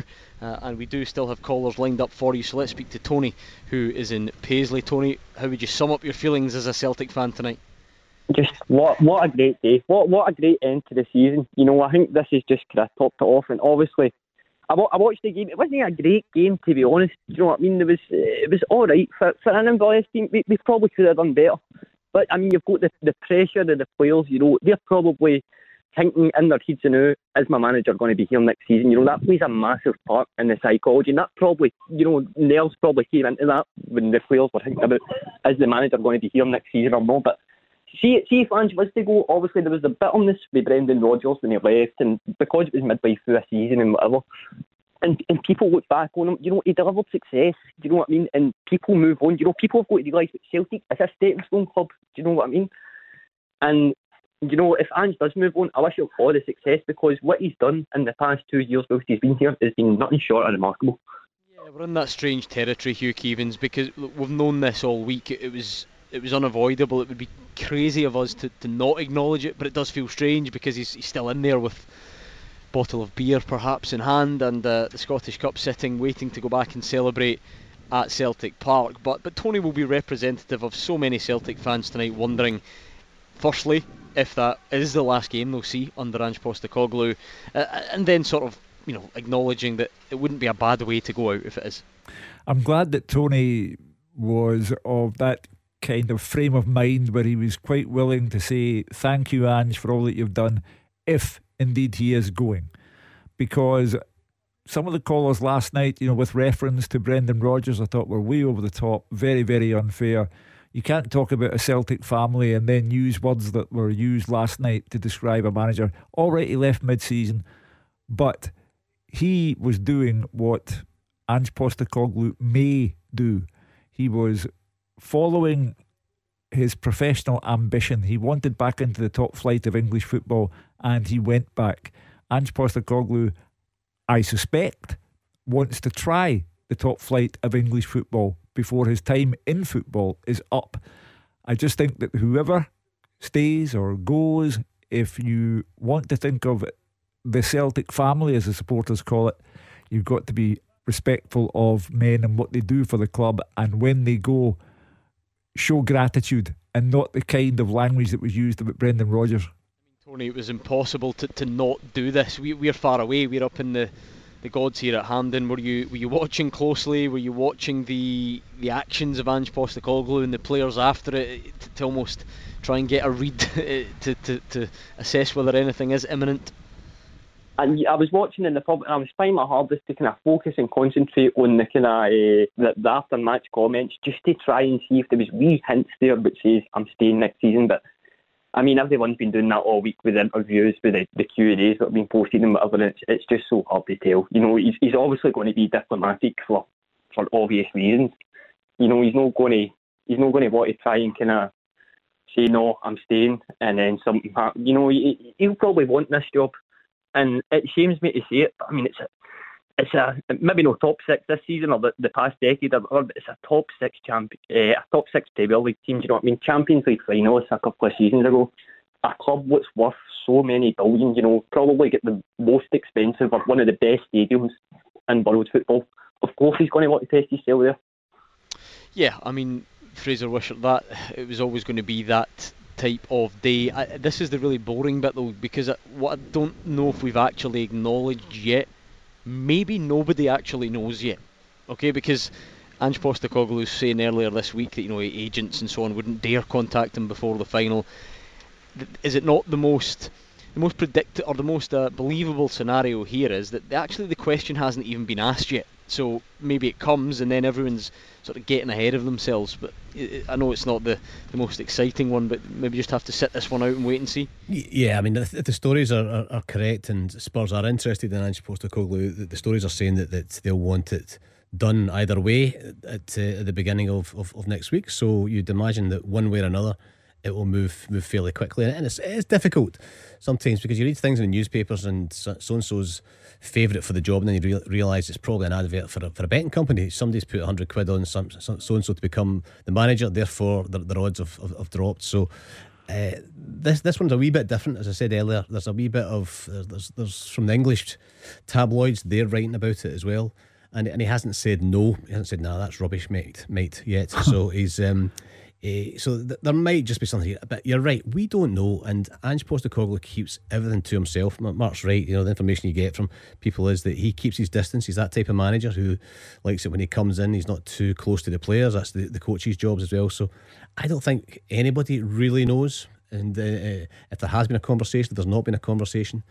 But I think Celtic will want to know pretty soon, as will Spurs, if there's an interest. There. So this thing will move quickly. This I, won't be a, this won't drag on. I'd go back to the presence of Dermot Desmond at Hampden. He didn't just turn up out of the blue. He's here with a business purpose, and we're talking about a club, Spurs, um, PLC. The stock exchange would have to be informed of what happens with Postecoglou because it affects the share price. So this is way beyond body language and whether Ange patted the Celtic badge or whether Ange waved one way or another. It's beyond body language. We're now into boardroom serious talk territory. To all that though, Tony, allow yourself to enjoy tonight for a couple of minutes. How would you sum it all up? This achievement, getting it over the line today. Just brilliant. Just just a massive contrast between what, what we've seen obviously in the COVID season and you know, I'm so grateful that we fluffed the ten. Um, I'm I'm so grateful because if, if we succeeded the ten in a row, I think that Neil Lennon would still be on the sidelines today. So do you know what I mean? It's it's, it's one of the ones. It's it's just. I feel like if that didn't happen when they have Van, so I'm just I'm I'm so grateful for him. And uh, you know, if I if I could exchange either ten in a row on nine in a row and Ange Postecoglou, I take nine in a row and Ange Postecoglou all day long. There we are. That probably speaks volumes about how Tony feels. Thank you to Tony. Just a, a footnote on tonight's game. Remind me to uh, have a word with Marvin Bartley about his attire that he's picked for TV coverage Very here. smart. He- he- unless unless he's off Straight unless a he's wedding. off to a wedding afterwards, I'm not sure. Uh, I'm not sure. We'll have to have words with him uh, and assess that. That's for sure. Ange Postecoglou can tell you if you want to pore over his every word, uh, we will do that in the not too distant future at all. Let's bring in William and Priestall tonight. William, how's it going? No, he's gone there. Well, that's fine. It's a busy Saturday night. Lots of you still trying to get through, which I am uh, delighted with. I must say, always impressed with how many of you take the time to get in touch and share these big nights with us. So, thank you very much for doing so. Um, you can tweet us as well at Clyde SSB, and lots of you are. Uh, Danny says, elated, these memories stay with us forever. Trophies aren't easy to come by, trebles are a level above. They're earned, not a God given right. And uh, Lion says Ange has now won everything he possibly can win at Celtic. You can't grudge him if he wants to try something else. Uh, so that's a, a very uh, sort of regular theme that's uh, coming through there on Twitter. Um, you can phone us, of course, usual number. We're here until 9 o'clock tonight. I'm trying to assess. I think we've got a couple of callers trying to come through. Is William with us? William, can you hear me? Yeah, I can hear you good and clear. What are you thinking tonight then? Oh, it was fantastic today. Um, I wasn't as worried as some fans were on the build-up. Um, I just thought this was a culmination of a great season. Um, particularly Jota today, fantastic. Um, my, my main point was I really believe 100% Ange is not leaving. And I think we're going to get clarity on this come Monday. Well, that's it, Hugh. Again, we've seen that all week. The strength. In fact, you know, I was out and about today, and lots of people coming up and saying, "Okay, have you, have you heard back from all the guys that say Ange Postecoglou is going to get a five-year contract tonight?" You know that they're, we're so divided on this, and it's a prediction. That's really all it is, and very, very divided. There are some people who are absolutely certain it's not happening. Um, and it will be a nervous old few days for them, I suspect. Well, I, I don't think it's possible for William or anyone else to say with 100% certainty Ange is staying or Ange is going. That's simply not possible. Dermot Desmond's in town. Peter Lawwell sitting beside him. New deal. Well, th you know, th there's absolutely no word of a new deal being in the offing. I think this thing has many twists and turns and will involve a lot of talking. Uh, I'll, I'll take my first hint on Monday because it'd be a standard newspaper practice for Ange Postecoglou to be photographed at Lennoxtown with the three trophies in front of him. A man wins the treble, a man would want to have that photograph taken. Will he be there on Monday to have that photograph taken? And where do we go from there? So it's simply not possible for William or anyone else to say he is definitely staying or he's definitely going. Not at this particular moment. Well, about to your experience, but there's also a high chance Mark Wilson will have a flight booked to Greece tonight or tomorrow. Well, I know that'd be the case for me. I'd be, I'd be off ski straight away. Whether the manager You're not, decides you're, not hang- otherwise, you're not hanging around for a photo, are you? No, not particularly. Um, but, but uh, maybe Ange Postecoglou's got different ideas. But I think Hugh's right in terms of how this will go. Uh, you know, we'll certainly get a better idea, a clearer picture in the, the early days of next week, Monday, Tuesday, of where this is going to turn and the approach, if it's going to come, it's going to come in the next probably 48 hours. William, what gives you your confidence that this has a happy ending? Well, we got back to Brendan Rodgers, right? I remember he had um, the show, was at the Armadillo, the CC, and he, he made a comment about Danny McGrain. And um, it was a, a pure false comment. It turned out Danny felt quite embarrassed about it. That kind of shows you the, the kind of man that Rodgers was. However, Ange Postecoglou strikes me as an honest man, and I, I think he likes to keep people on the tender hooks, wondering what he's thinking. And I, I, I just got this feeling he's going to sign a new deal, and um, he just wants everybody waiting for it. And then, see when he signs a new deal, how much of the Celtic fans going to love him even more? Oh wow, they, they certainly will if that is to be the case. I, I, don't know, Gordon. I must say everyone's got their own take on it, which is fine. Whether Brendan Rodgers embellished or entirely made up a, an anecdote about Danny McGrain, I, am not sure the, the, the relevance that, that it would have to whether Ange Postecoglou, first of all, if he's asked the question and then how he responds to it. Yeah, I don't think he's going to give anything away, Gordon. Um, I think uh, a lot of Celtic supporters, I think, realise that he might be leaving the club. Me personally, if I was going to stick my neck in the line, I would say they will not be at Celtic next season. Really? Uh, yeah, I would. You've gone strong. I've gone a very big percentage. I know that could be sad news for the Celtic. I hope I'm wrong because I've liked uh, the way he's come into Scottish football. I like what he brings. I like the attacking football. But the lure of Tottenham Hotspur, English Premier League, he will leave on a massive high tonight with a treble. I really do hope I've got this wrong, but I'm nearly at the 100%. Sounds like sounds like you've had inside info. Will be the Tottenham Hotspur manager. Oh, is that an exclusive? I, am I'm, I'm here to be shot down if I'm wrong, but I do believe. He sounds certain. Is this the old South Melbourne connection that they struck the way, up after well, ten days together? He, he, was right a couple of a couple of weeks ago when he, you know, before we were talking about this, Daz did come in the studio and say there was something in the making with Tottenham and he's doubling down now. So, so let me get this straight. We've just sat for the last week and said this guy is famously reserved, cards close to his chest, and yet somehow the only person in Scottish football that knows for I sure I is this guy. I, let, let, let, me tell Look. a quick story. Since since the caller is going about random anecdotes to show you a man's character, Hugh Keevins and Frazer Wishart, you will be familiar with the scene at Hampden. You're here on the desk in the press box. You've got a TV in front of you. It's just a TV, and it shows you the game. Now a warning message appeared on the TV, and Gordon Dalziel spent five minutes trying to press it because he thought it was some sort of touchscreen computer. So if you think that he has the inside track, I'm not so sure. No, he's not exactly a candidate for the West Wing, is he? Really, you know. um, but the the deal I don't think has been done yet, but I think the Celtic fans are entitled to be concerned. Fair enough, concise it. Yeah, I think that that would certainly sum it up. I don't think that that would be a stretch at all. Uh, and we are going to hear from him very soon, by the way, so it'll be fascinating to hear what he does say. I must tell you, you Celtic fans, if you're heading along to Celtic Park and expecting the players anytime soon, I wouldn't. I think that's Liel Abada, is it? Someone is still out there in their suit, or is it Greg Taylor, the Sons of My Eyes? Anyway, someone's now, they've at least got their suit on, they're out doing more interviews with Celtic TV. But two minutes ago, Alistair Johnston was out there, still in his strip as well. So it, a, it could be a, could be a long old wait, that's for sure. But anyway, 01419511025, and we're going to hear from Ange Postecoglou next.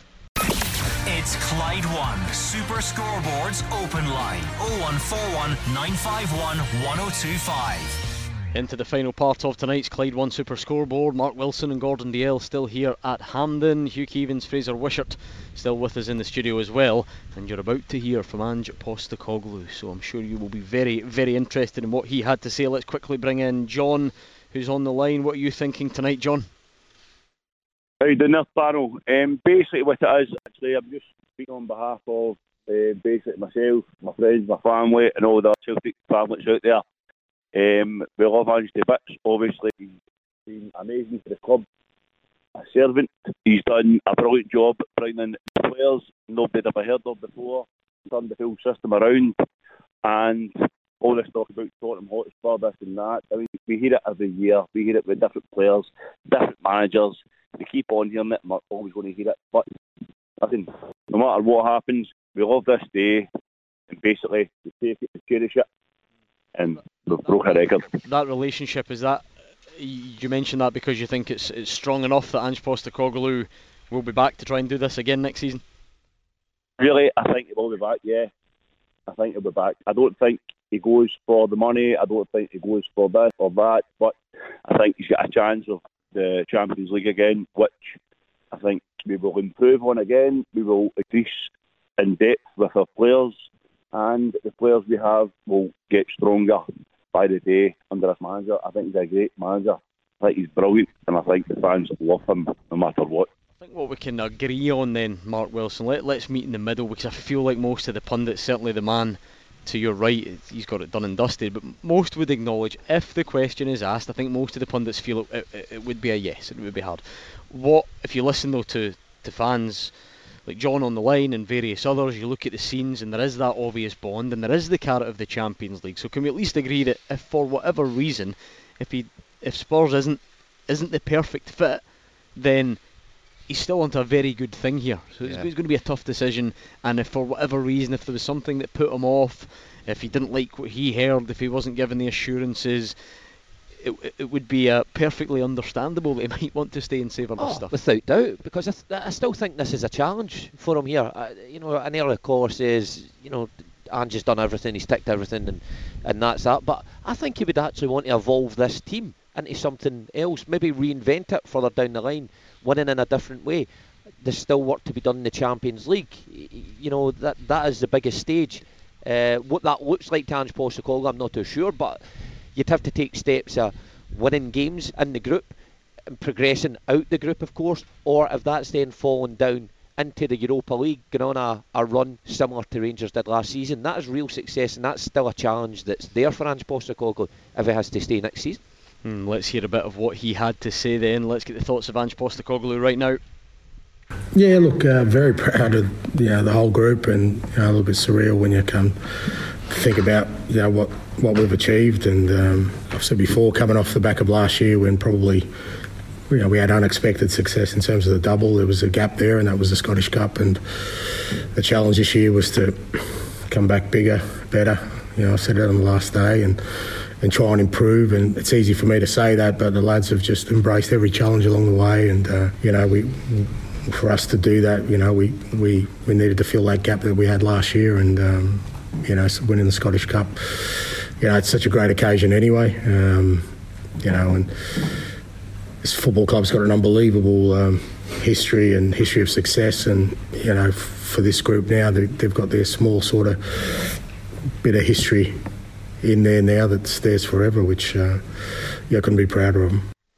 Yeah, I mean, Hugh, before we get to more obvious answers on, on perhaps his future, n- nothing's accidental, is it? You hear him there referencing the speech you made on the pitch at the end of last season. You know, he's a first class speaker. Um, when he addressed the crowd and said, We'll be back bigger, better, stronger, he was true to his word. And then when they won the title again this season, he said, Champions again five times. And he gave five reasons why they were champions again. Uh, so an excellent wordsmith. I've always said if he hadn't been such a good football manager, he would be a top class journalist. But I don't think any of this takes us anywhere nearer to finding out what is actually happening with him in the immediate future. Well, of course, uh, it may be a bit predictable. Some people perhaps thought he would focus on today. He was asked, and he, well, this is the answer he gave about enjoying the moment. Look, I think first thing is you just got to, before you look ahead, just enjoy it because, you know, we everyone works has worked awfully hard for this. It's been a long season um, with a World Cup in between. Some of our boys have been to a World Cup mid-season.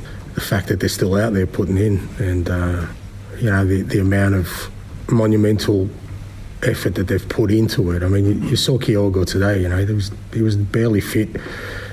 He's got to go to his national team, but his thoughts were about playing for this football club and doing what he can. And, and they all deserve to enjoy this. You know, it's not about what's next for any of them. It's enjoy this. That's what I said to them in the dressing room. Don't, you know, there's no point.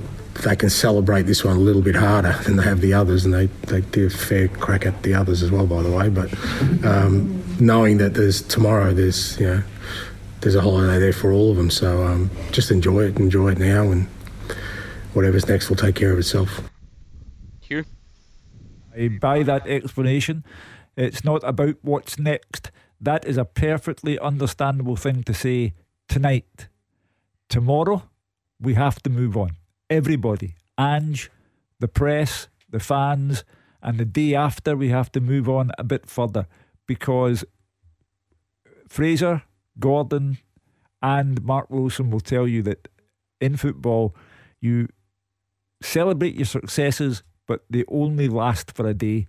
The following day, you have to plan for the future I mean that's the thing, Frazer Wishart. For everyone, how dramatic would it have been if he had either rocked into the the press conference holding up a new contract or with a Spurs scarf on? It, n- n- neither of which were ever going to happen tonight.